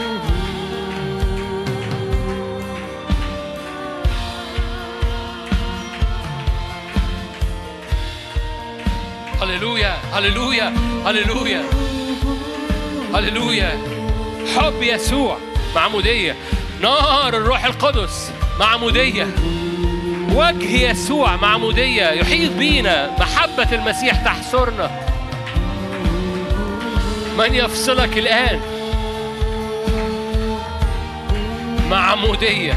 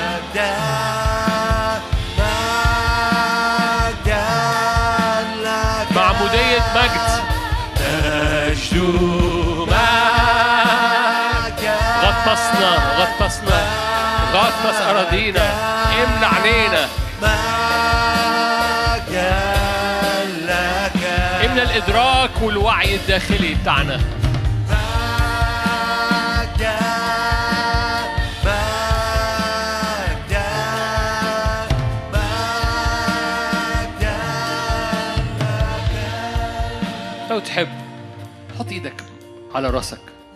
أنا حاط إيدي معاك طيب. أوكي. بس أنت محتاج تصلي الصلوة دي ما تسمعنيش بس. رش دمك على وعي الداخلي. رش دمك على إدراكي إدراك النفس. يقول لك عشان كده الكتاب المقدس يقول لك تتجددوا بروح ذهنكم. يعني ذهنك ده له روح. تتجددوا بروح ذهنكم ده الوعي ده الإدراك الداخلي. قول له افتح عيني الداخلية افتح إدراكي افتح الوعي. ما بقاش مش واعي ما بقاش مش مدرك. افتح إدراكي الداخلي افتح وعيي الداخلي. فكون مصحصح افتح عينيا ما كنش مبصر ومش شايف ما كنش سامع ومش فاهم. افتح وعي أنا برش دمك. كل كل بلادة أنا بتكلم عن نفسي. فاتكلم انت عن نفسك. كل بلاده كل غي كل اوتوماتيك بيحصل فيا كل حاجات بعملها بدون وعي. كل حاجات بعملها بدون ادراك. كل تعودات غي مصر. إحنا بنكسر من أجل مصر وبنكسر من أجل كل لأن ده الستاندرد اللي انت حطيته. فبنعلن وعي بنعلن ادراك بنعلن صحيان نوبة صحيان. صحيان للعينين الداخلية صحيان للتمييز الروحي صحيان للحكمة صحيان للوعي الداخلي. أبناء للرب. نضوج هللويا. لو عشنا 29 سنة مش مدركين إحنا أبناء في 30 في نضوج. في الثلاثين إحنا كنا أبناء قبل كده بس ما كناش واخدين بالنا.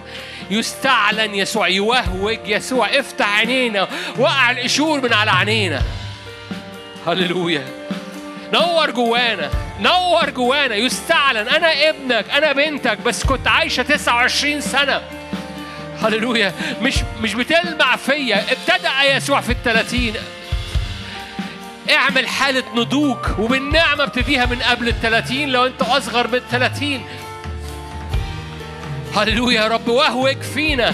إدراك وعي. حس روحي تمييز. عينين مفتوحة ودان مفتوحة قلب بيفهم. حس روحي افتح رش دمك طهر الحس بتاعنا. جدد روح ذهننا جدد روح ذهننا.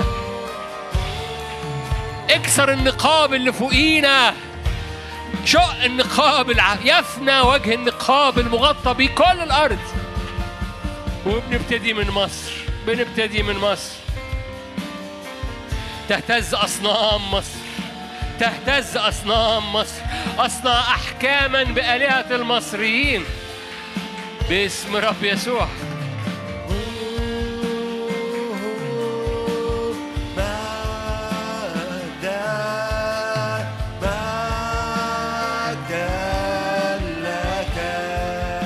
مجدا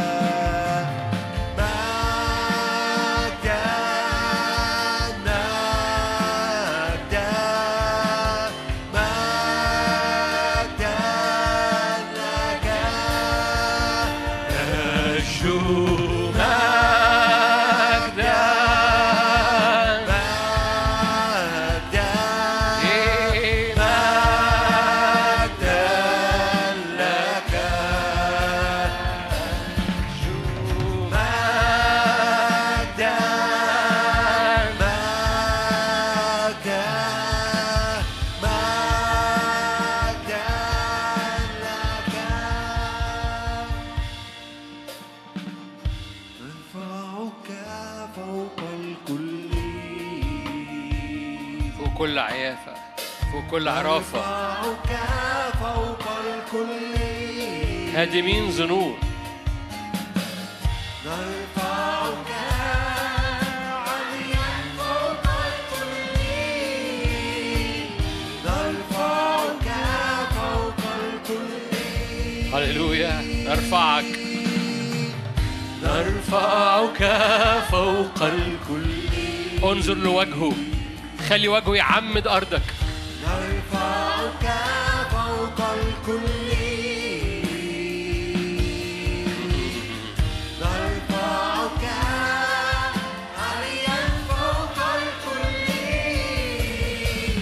نرفعك فوق الكل مبارك الرب إلهنا. الكائن والذي يأتي. مبارك الرب. إلهنا ملك نرفعك فوق الكل. نرفعك فوق الكل. قدم عبادة واعية.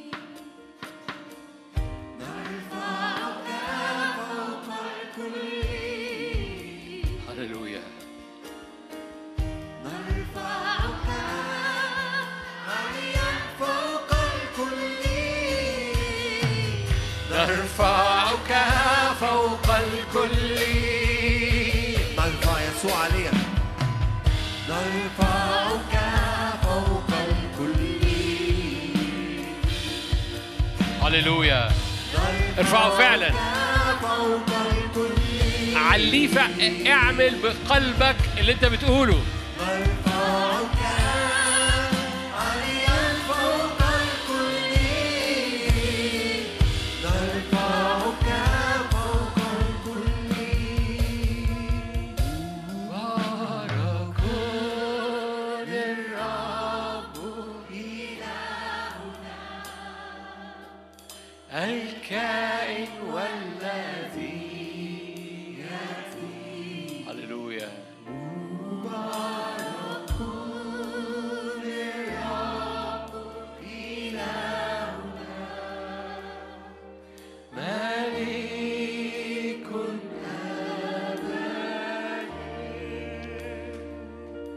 لو تحب ترفع إيدك مرة كمان. مكتوب كده أسلحة محاربتنا ليست جسدية. لأن إحنا لا نحارب على مستوى اللحم والدم. لكن نحارب في السماويات. نحارب من العرش.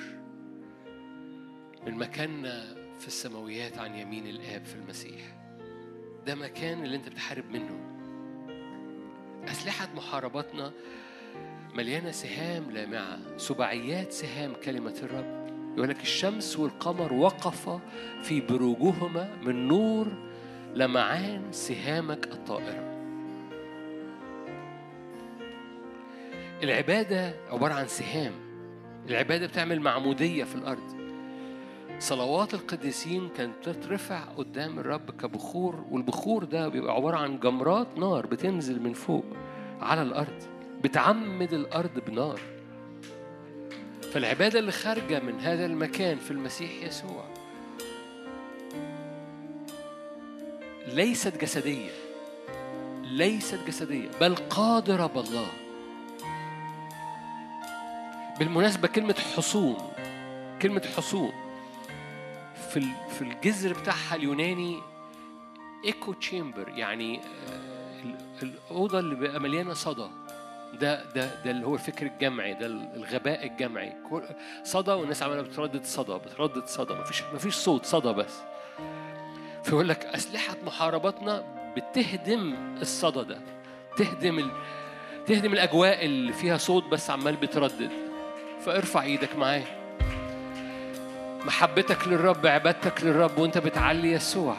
هنستمر نعلي هذا الاسم ونرفعه جدا لأنه إل إليون الرب العلي لأن دي سنة البيت. هللويا. دي سنة البيت. دي مقاصد الرب في سنة البيت. إن اسمه بيبقى عالي. بتقدم ليه كل العبادة كل السجود كل التكريس كل الحياة. هللويا. هذه الأسلحة ليست جسدية. هللويا. العبادة دي ليست جسدية بل قادرة بالله. انها توقف الصدى اللي بيحصل في الشارع ده توقف الدم اللي بيحصل. دم بينادي على دم وموت بينادي على موت ومرض بينادي على مرض وخوف بينادي على خوف. والعبادة الأسلحة بتاعتنا بتوقف الصدى ده. باسم رب يسوع بتوقف الصدى ده بتهدم حصون. وكل علو يرتفع ضد معرفة المسيح. فاحنا بنوقف صدى الحرب بنوقف صدى الموت بنوقف صدى اللعنة بنوقف صدى القتل بنوقف هذا الصدى بحب يسوع. بسلام. هللويا. بإعلان الرب العلي الإليون. بنوقف صدى الحرب. بنوقف صدى الدم. بنوقف صدى الموت صدى المرض صدى الاكتئاب. هللويا. باسم هادمين الحصون دي. وكل علو يرتفع ضد معرفة المسيح. هللويا. هللويا. الإليون. الرب العلي الإليون يهوى! الرب أحيا الذي أحيا. أحيا الذي أحيا. اختراق باسم الرب يسوع. جبار خارج للقتال. أسد غالب. خروف حي. هللويا. ذبيح حي. تلع الموت. هللويا. اعلن حب يسوع بلع الموت.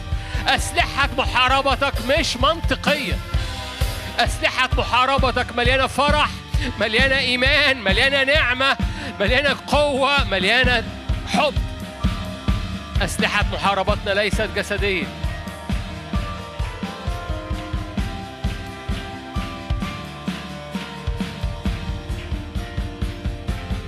اسمك عالي فوق الكل.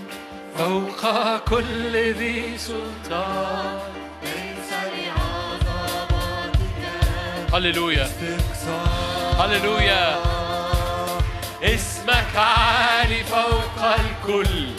فوق كل ذي سلطان.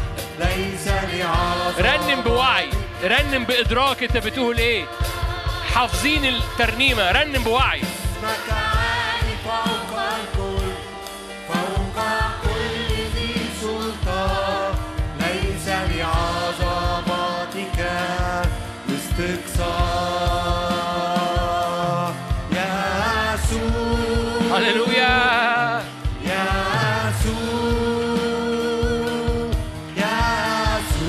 الاسم بيحرق أرواح الشر. يسوع باسم تخرجون الشياطين. يا يسوع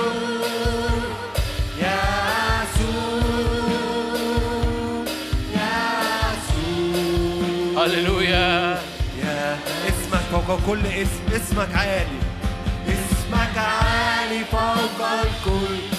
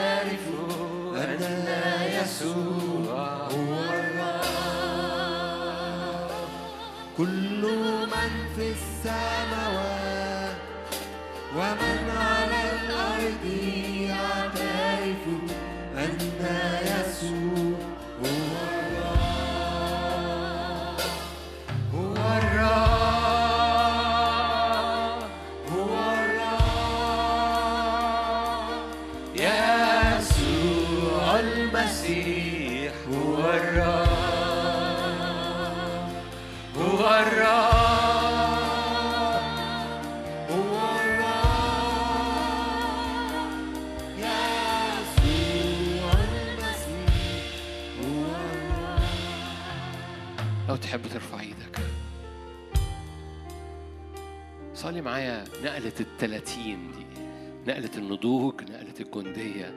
آه أنت ابن وابنة قبل كده بس في علامة فارقة. في جندية. أول 30 يخش في الجندية 30 يخش في الهيكل 30 يسوع استعلن. يستعلن الابن الناضج في حضرتك وفي حضرتك وفينا. قول يا رب اديني نقلة التلاتين دي. ومش برقم لأن في أيام داوود النعمة خلتها عشرين. نقلة نقلة نضوج نقلة جندية نقلة ميراث نقلة أبطال. آه أنا كنت ابن قبل كده بس. هللويا. فرياكشناتي مختلفة إدراكي مختلف وعيي مختلف روح ذهني مستيقظ. هللويا. أشر من عليا الزومبي أشر من عليا إني شغال أهو الدنيا ماشية. أشر من عليا العادي والمعتاد كأحد الناس زي ما شمشون قال لها لو حلقت أصير كأحد الناس أصير زي فكر القطيع الوعي الجمعي. أشر من عليا مستنيرة عيون أذهانكم. يا كلنا عارفين الآية دي. فكر في كل كل كلمة فيها. أتاري ذهنك لعينين. ده اسمها روح ذهنك عينين ذهنك. أتاري ذهنك ما يبقاش مغمض. تبقى ابن الرب بس عينيك مغمضة. دول يبصرون ولا يفهمون. لهم أعين ولا يبصرون.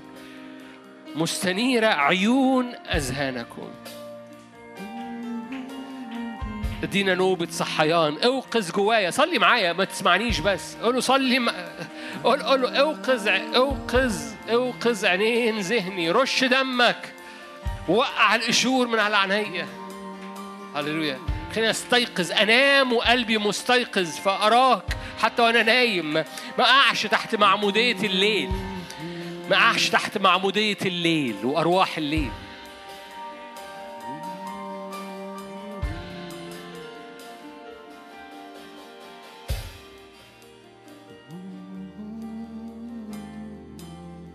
هللويا. هللويا. رب يكلمك. يفتح السماوات فوقيك.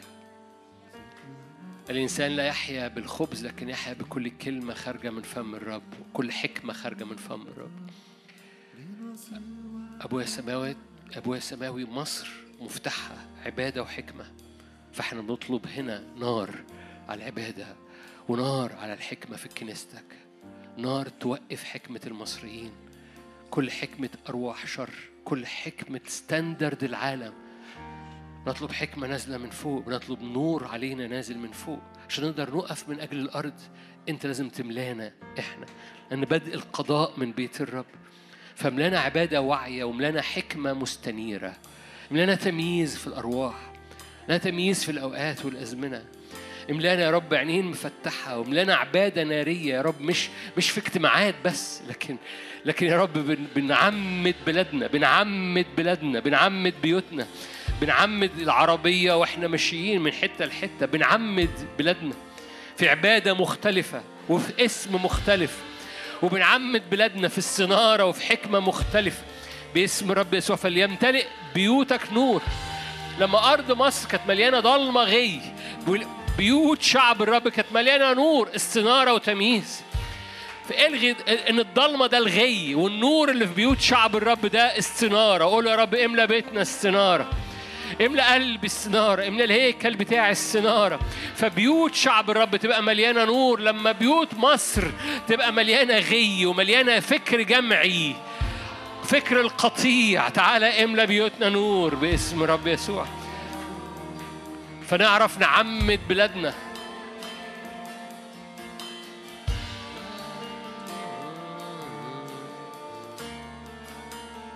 يسوع. يسوع.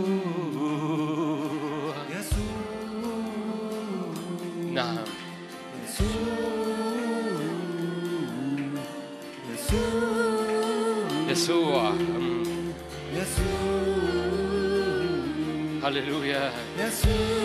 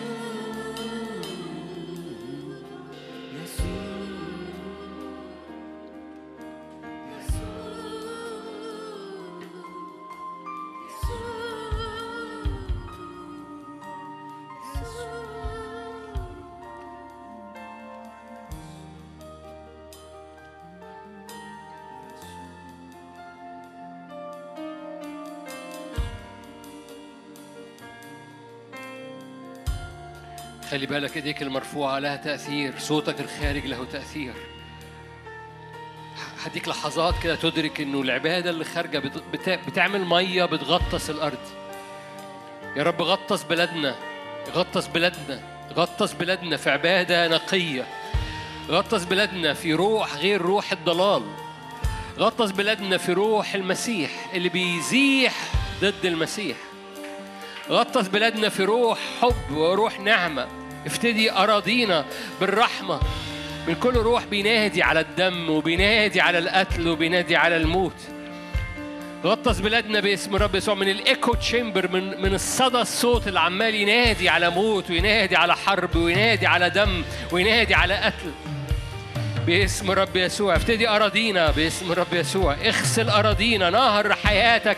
يبرق الأرض مراحم مراحم مراحم مراحم. باسم رب يسوع. لا حق يراد به باطل ولا باطل يتسمى حق باسم رب يسوع. لا لا نحكم بحسب نظر عينينا. باسم رب يسوع. باسم الرب يسوع. اغسل أراضينا بأنهار. أنهار حياة. بر سلام. بر سلام باسم الرب يسوع. بر سلام.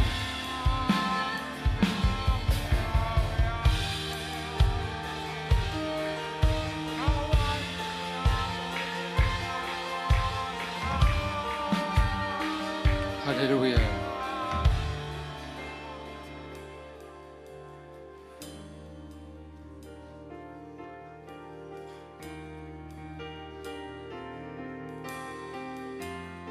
يفنى في هذا القلب جبل وجه النقاب. النقاب الذي على كل الشعوب. المغطى به كل الأمم دي معمودية رئيس سلطان الهواء. يفنى في هذا الجبل وجه النقاب. النقاب الذي على كل الشعوب الغطاء المغطى به كل الأمم. يبتلع الموت إلى الأبد. يقال في ذلك اليوم هو ذا هذا إلهنا انتظرناه فخلصنا. هذا هو الرب انتظرناه. نبتهج ونفرح بخلاصه يد الرب تستقر على هذا الجبل. يمسح السيد الرب الدموع. ينزع الرب العار. يغنى بهذه الأغنية لنا مدينة قوية. يجعل الخلاص أسوار ومترسة. يعاقب السيد بسيفه القاسي لويثان الحية المتهوئة يقتل التنين الذي في البحر. غنوا للكرمة المشتهاة غنوا للكرمة المشتهاة الرب حارسها. يسقيها كل لحظة. لأن يد الرب تستقر على هذا الجبل. يداس مؤاب في مكانه.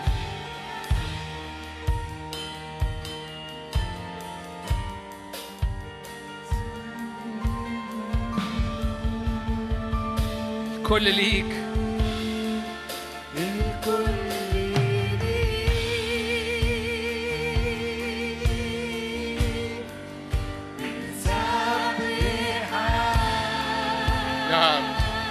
كل الأرض ليك. كل حياتنا ليك. بنعبدك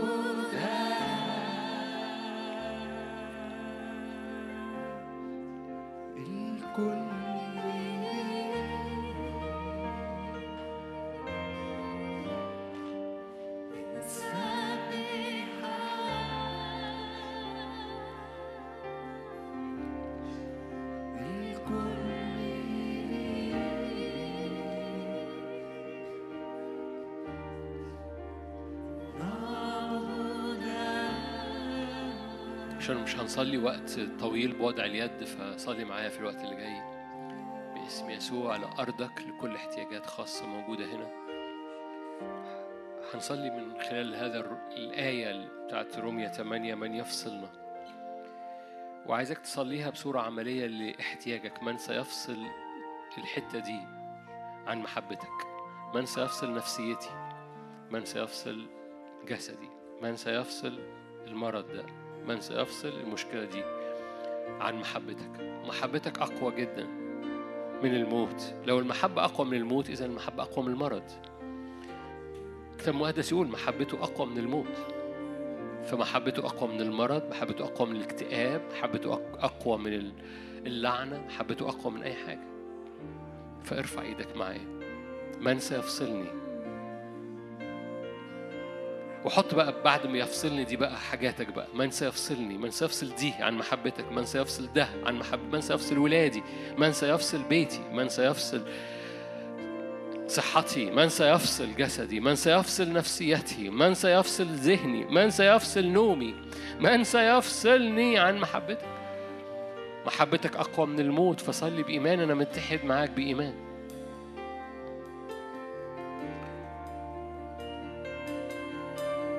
خد وقتك. من سيفصلك هللويا. وشوف المحبة دي قوة بتضرب أرضك بترزع في اللعنة بترزع في المرض ترزع في صوت إبليس. من سيفصل الأفكار دي عن محبتك. فأنا بحط الأفكار السلبية دي قدام محبتك. محبتك بترزع فيها. يعني محبتك أقوى من الموت محبتك أقوى من الأفكار. محبتك أقوى. محبتك تنسكب بالروح القدس وتقوم رزعة إبليس. محبتك تبقى قطعة راسه قطعة لسانه. محبتك تلمس أرضي فما تط- ما تطلعش شوك وحسك. محبتك تلمس. فشرع أنت وصلي. من سيفصل الحتة دي. من سيفصل الفكرة دي عن محبتك. من سيفصل قلبي عن محبتك. في ناس واقفة من أجل أسرتها. من سيفصل بيتي عن محبتك. وشوف المحبة كنار نازلة لأن محبة الرب تنسكب بالروح القدس. شوف محبة الرب نازلة كنار بتصنع المعجزة بتحرق أرواح الشر بتشفي المرضى. محبة المسيح تحصرنا. محبة المسيح تحصرنا. محبة المسيح النارية محبة المسيح بالروح القدس. نار. تحيط بالبيت. تحيط بالولاد. تحيط بالقلوب. تحيط بالأذهان.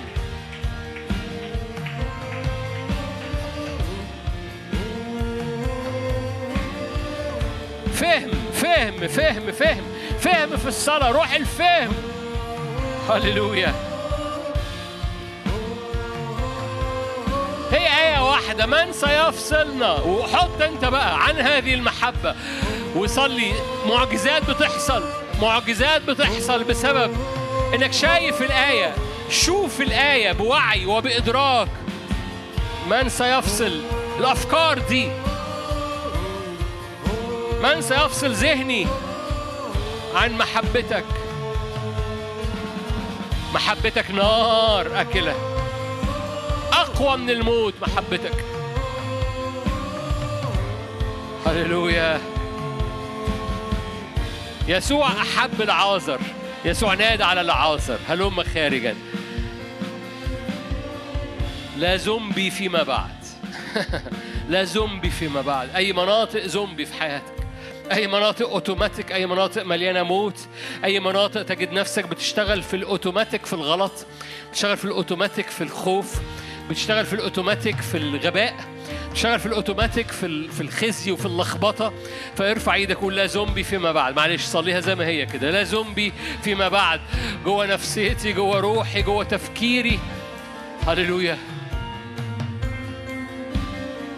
مش هتحرك بغباء مش هتحرك بعدم إدراك مش هتحرك وأنا ميت. هللويا.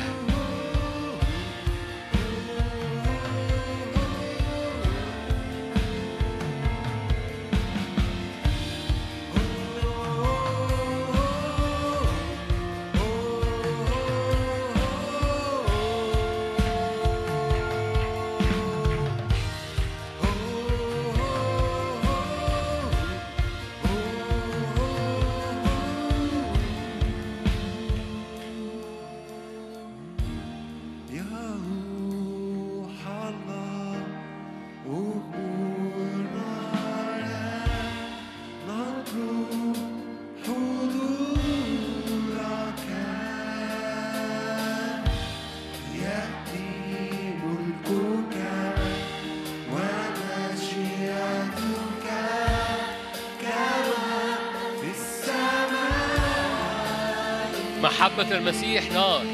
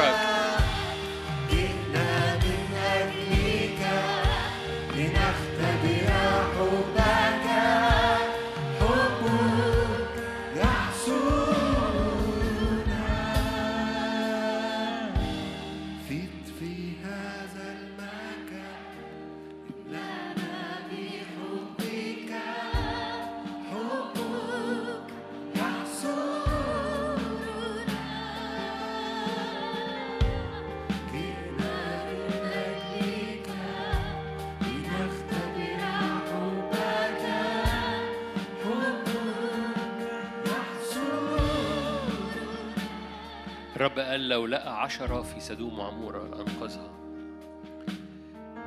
إذا هناك إنقاذ في بلادنا. بمراحم ليس لبر فينا. العشرة دول ما كانوش بالضرورة يعني ممتازين. لو لقيت بس عشر أبرار عشرة بيحبوا الرب لا أنقذ سدوم وعمورة إذا في إنقاذ لبلادنا. في نهاية الاجتماع؟ ارفع إيدك معايا. مراحم مراحم مراحم مراحم. مراحم. مراحم لا حرب مراحم لا دم مراحم لا قتل مراحم لا لعنة مراحم مراحم الرب. تقوى تقوى تقوى مراحم. افتداء ومراحم. لا حرب لا دم لا قتل لا لعنة. مراحم. الصوت اللي خارج من الهيكل بتاعنا يا رب مراحم الصوت اللي بيتردد من هذه الأرض من كنيسة الرب في هذه الأرض قدام عرشك مراحم. ارحم. أنت قلت كده لو حصل حاجة ورفعت عينيكم إلى المدينة. هللويا. إلى الهيكل إلى الجبل. فإني أتراءف وأرحم. أنت قلت كده أنت قلت لو حصل أي حاجة ورفعت عينيكم للجبل للمدينة دي صلاة سليمان. إنك أنت قلتها لسليمان وهو في الحكمة. لو رفعت عينيكم للجبل وللمدينة وصليتوا فإني أتراءف وأرحم. أبرئ أرضهم أغفر خطيتهم.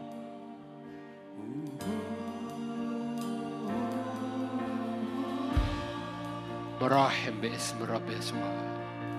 مراحم على البائسين على اليائسين. مراحم روحية نفسية جسدية. مراحم للأمراض النفسية. مراحم الرب.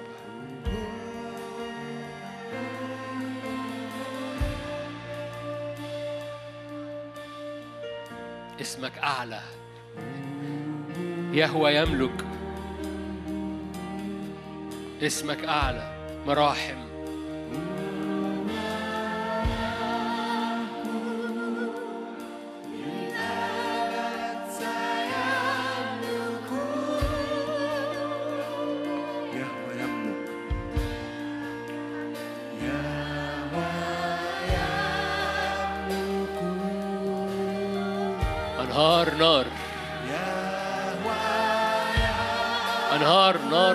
من الرب ديان الجميع. قديم الأيام يفتح الأسفار. يهوى يملك.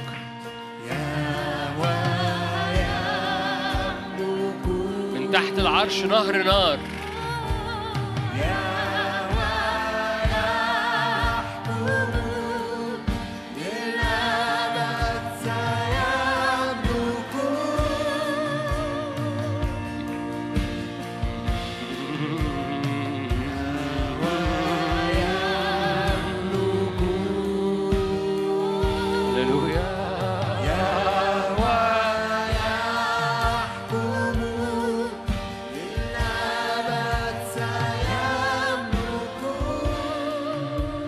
رافع إيدك مكتوب أطلب أول كل شيء أن تقام طلبات صلوات ابتهالات تشكرات لأجل جميع الناس لأجل الملوك الرؤساء وجميع الذين هم في منصب.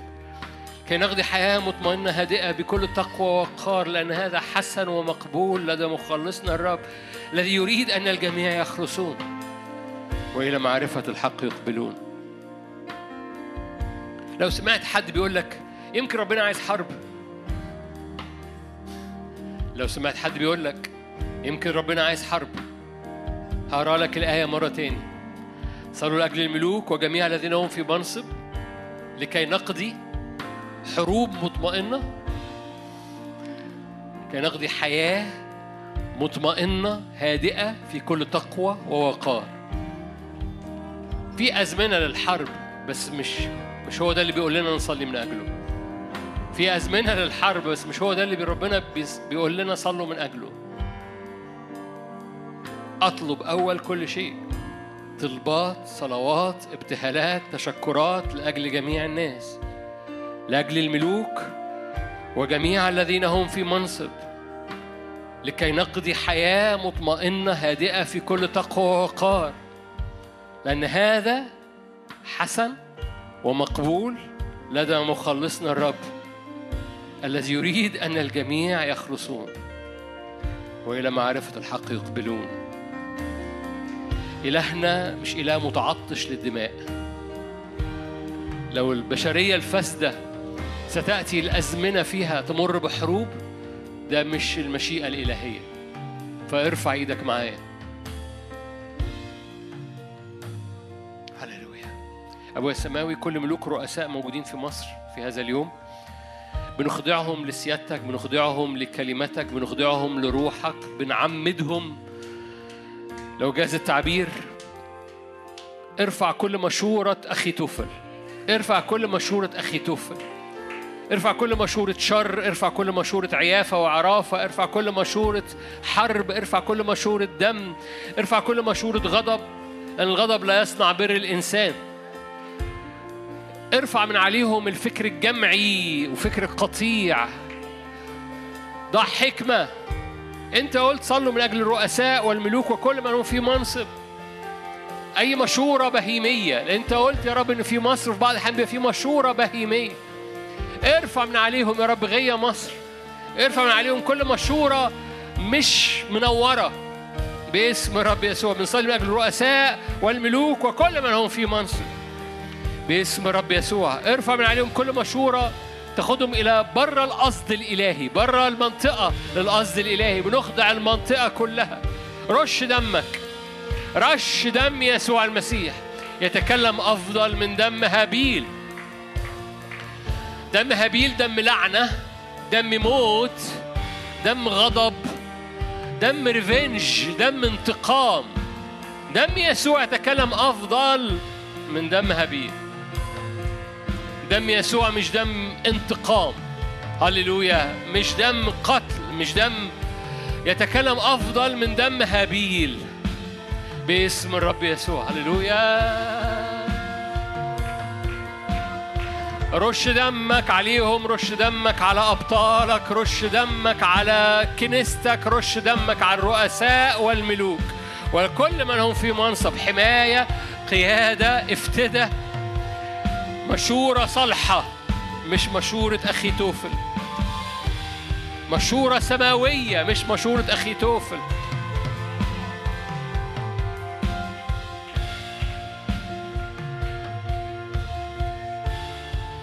هنختم بترنيمة بس. قول يا رب تمم قصدك في المنطقة. تمم قصدك في المنطقة. مش قصد الناس مش قصد حتى تحليلات سياسية ولا قصد تحليلات جاية من نفسيات مسيحية. إحنا بن بنصلي قصدك أنت. حتى التحليلات المسيحية مش عايزينها. إحنا عايزين مشورتك أنت. وأنا بحط نفسي حتى في تحت هذه الجملة. أوعى تفتكر أنا بتكلم عن حاجة معينة. أنا بتكلم عن بتكلم عن كلمة الرب اللي بتقول صلوا من أجل الرؤساء. كلمة الرب بتقول إن كل أمة لها قصد إلهي وإن دورنا إن إحنا نقف من أجل القصد الإلهي على بلادنا. كلمة الرب بتقول وقفوا على أسوار القصد الإلهي. حتى في البلاد فبنقف على أسوار البلد عشان الرب يتمم قصده في البلد. بنعلن إحنا حتى مش فاهمين كل الفهم شايفين كل الشوفان لكن بن... شايفين وجهه هو وهو بيطلق حكمة ونور واستنارة و...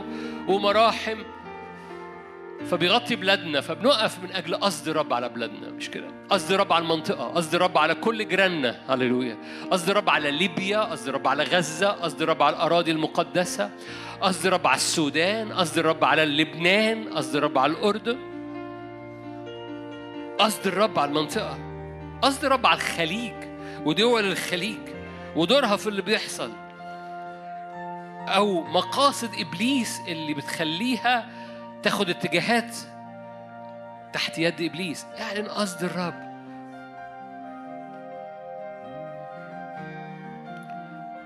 في حاجة إنه alignment يعني استقامة ال- الأمم والملوك يبقوا في استقامة aligned مع قلب الرب.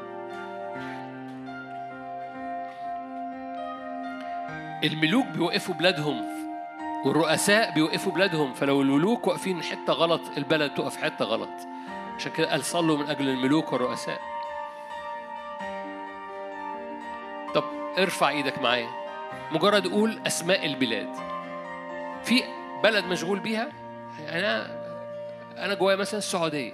أنا رافع إيدي وأقول سعودية. الملوك والرؤساء وإن البلد تبقى لاين صح. فصلي أنت بقى حط بقى حط حاجة تاني. حط اللي أنت مشغول بيه صلي من أجل أنت مشغول بيه.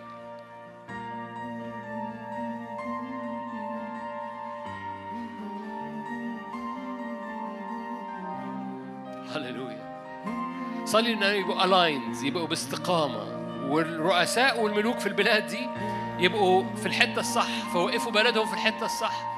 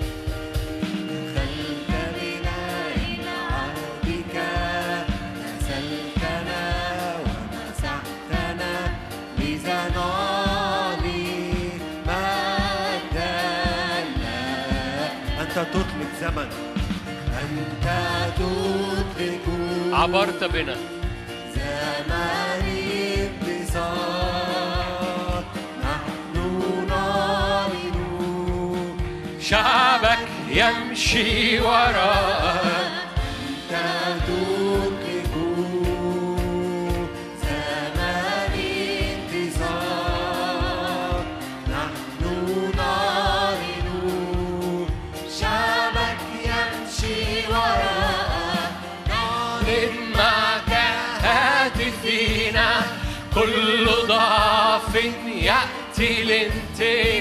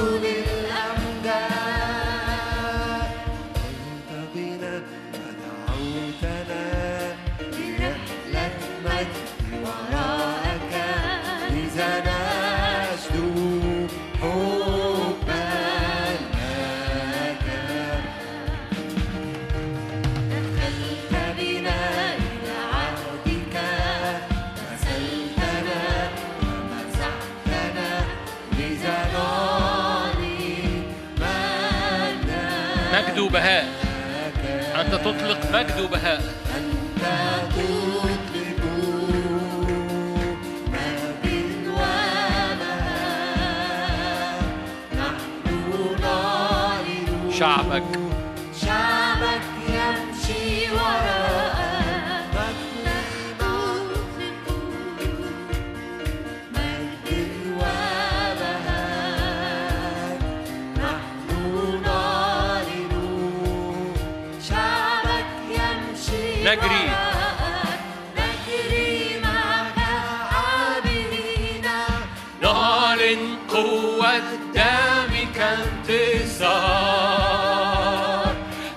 تشعلنا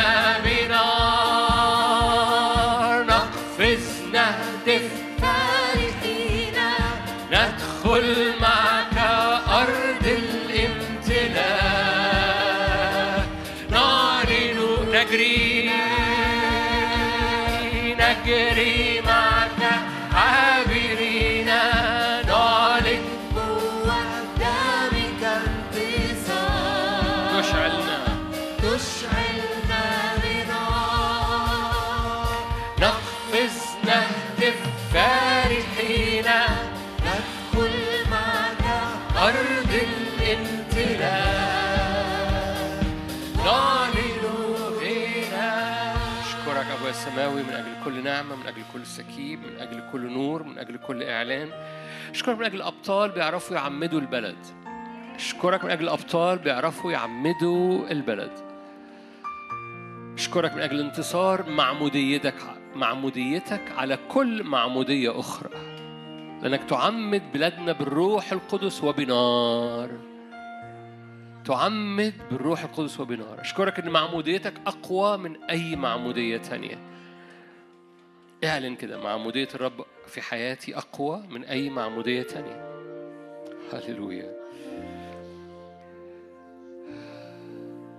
محبة المسيح محبة الله الآب نعمة ربنا يسوع المسيح شركة الروح القدس تكون معكم وتدوم فيكم من الآن وإلى الأبد آمين.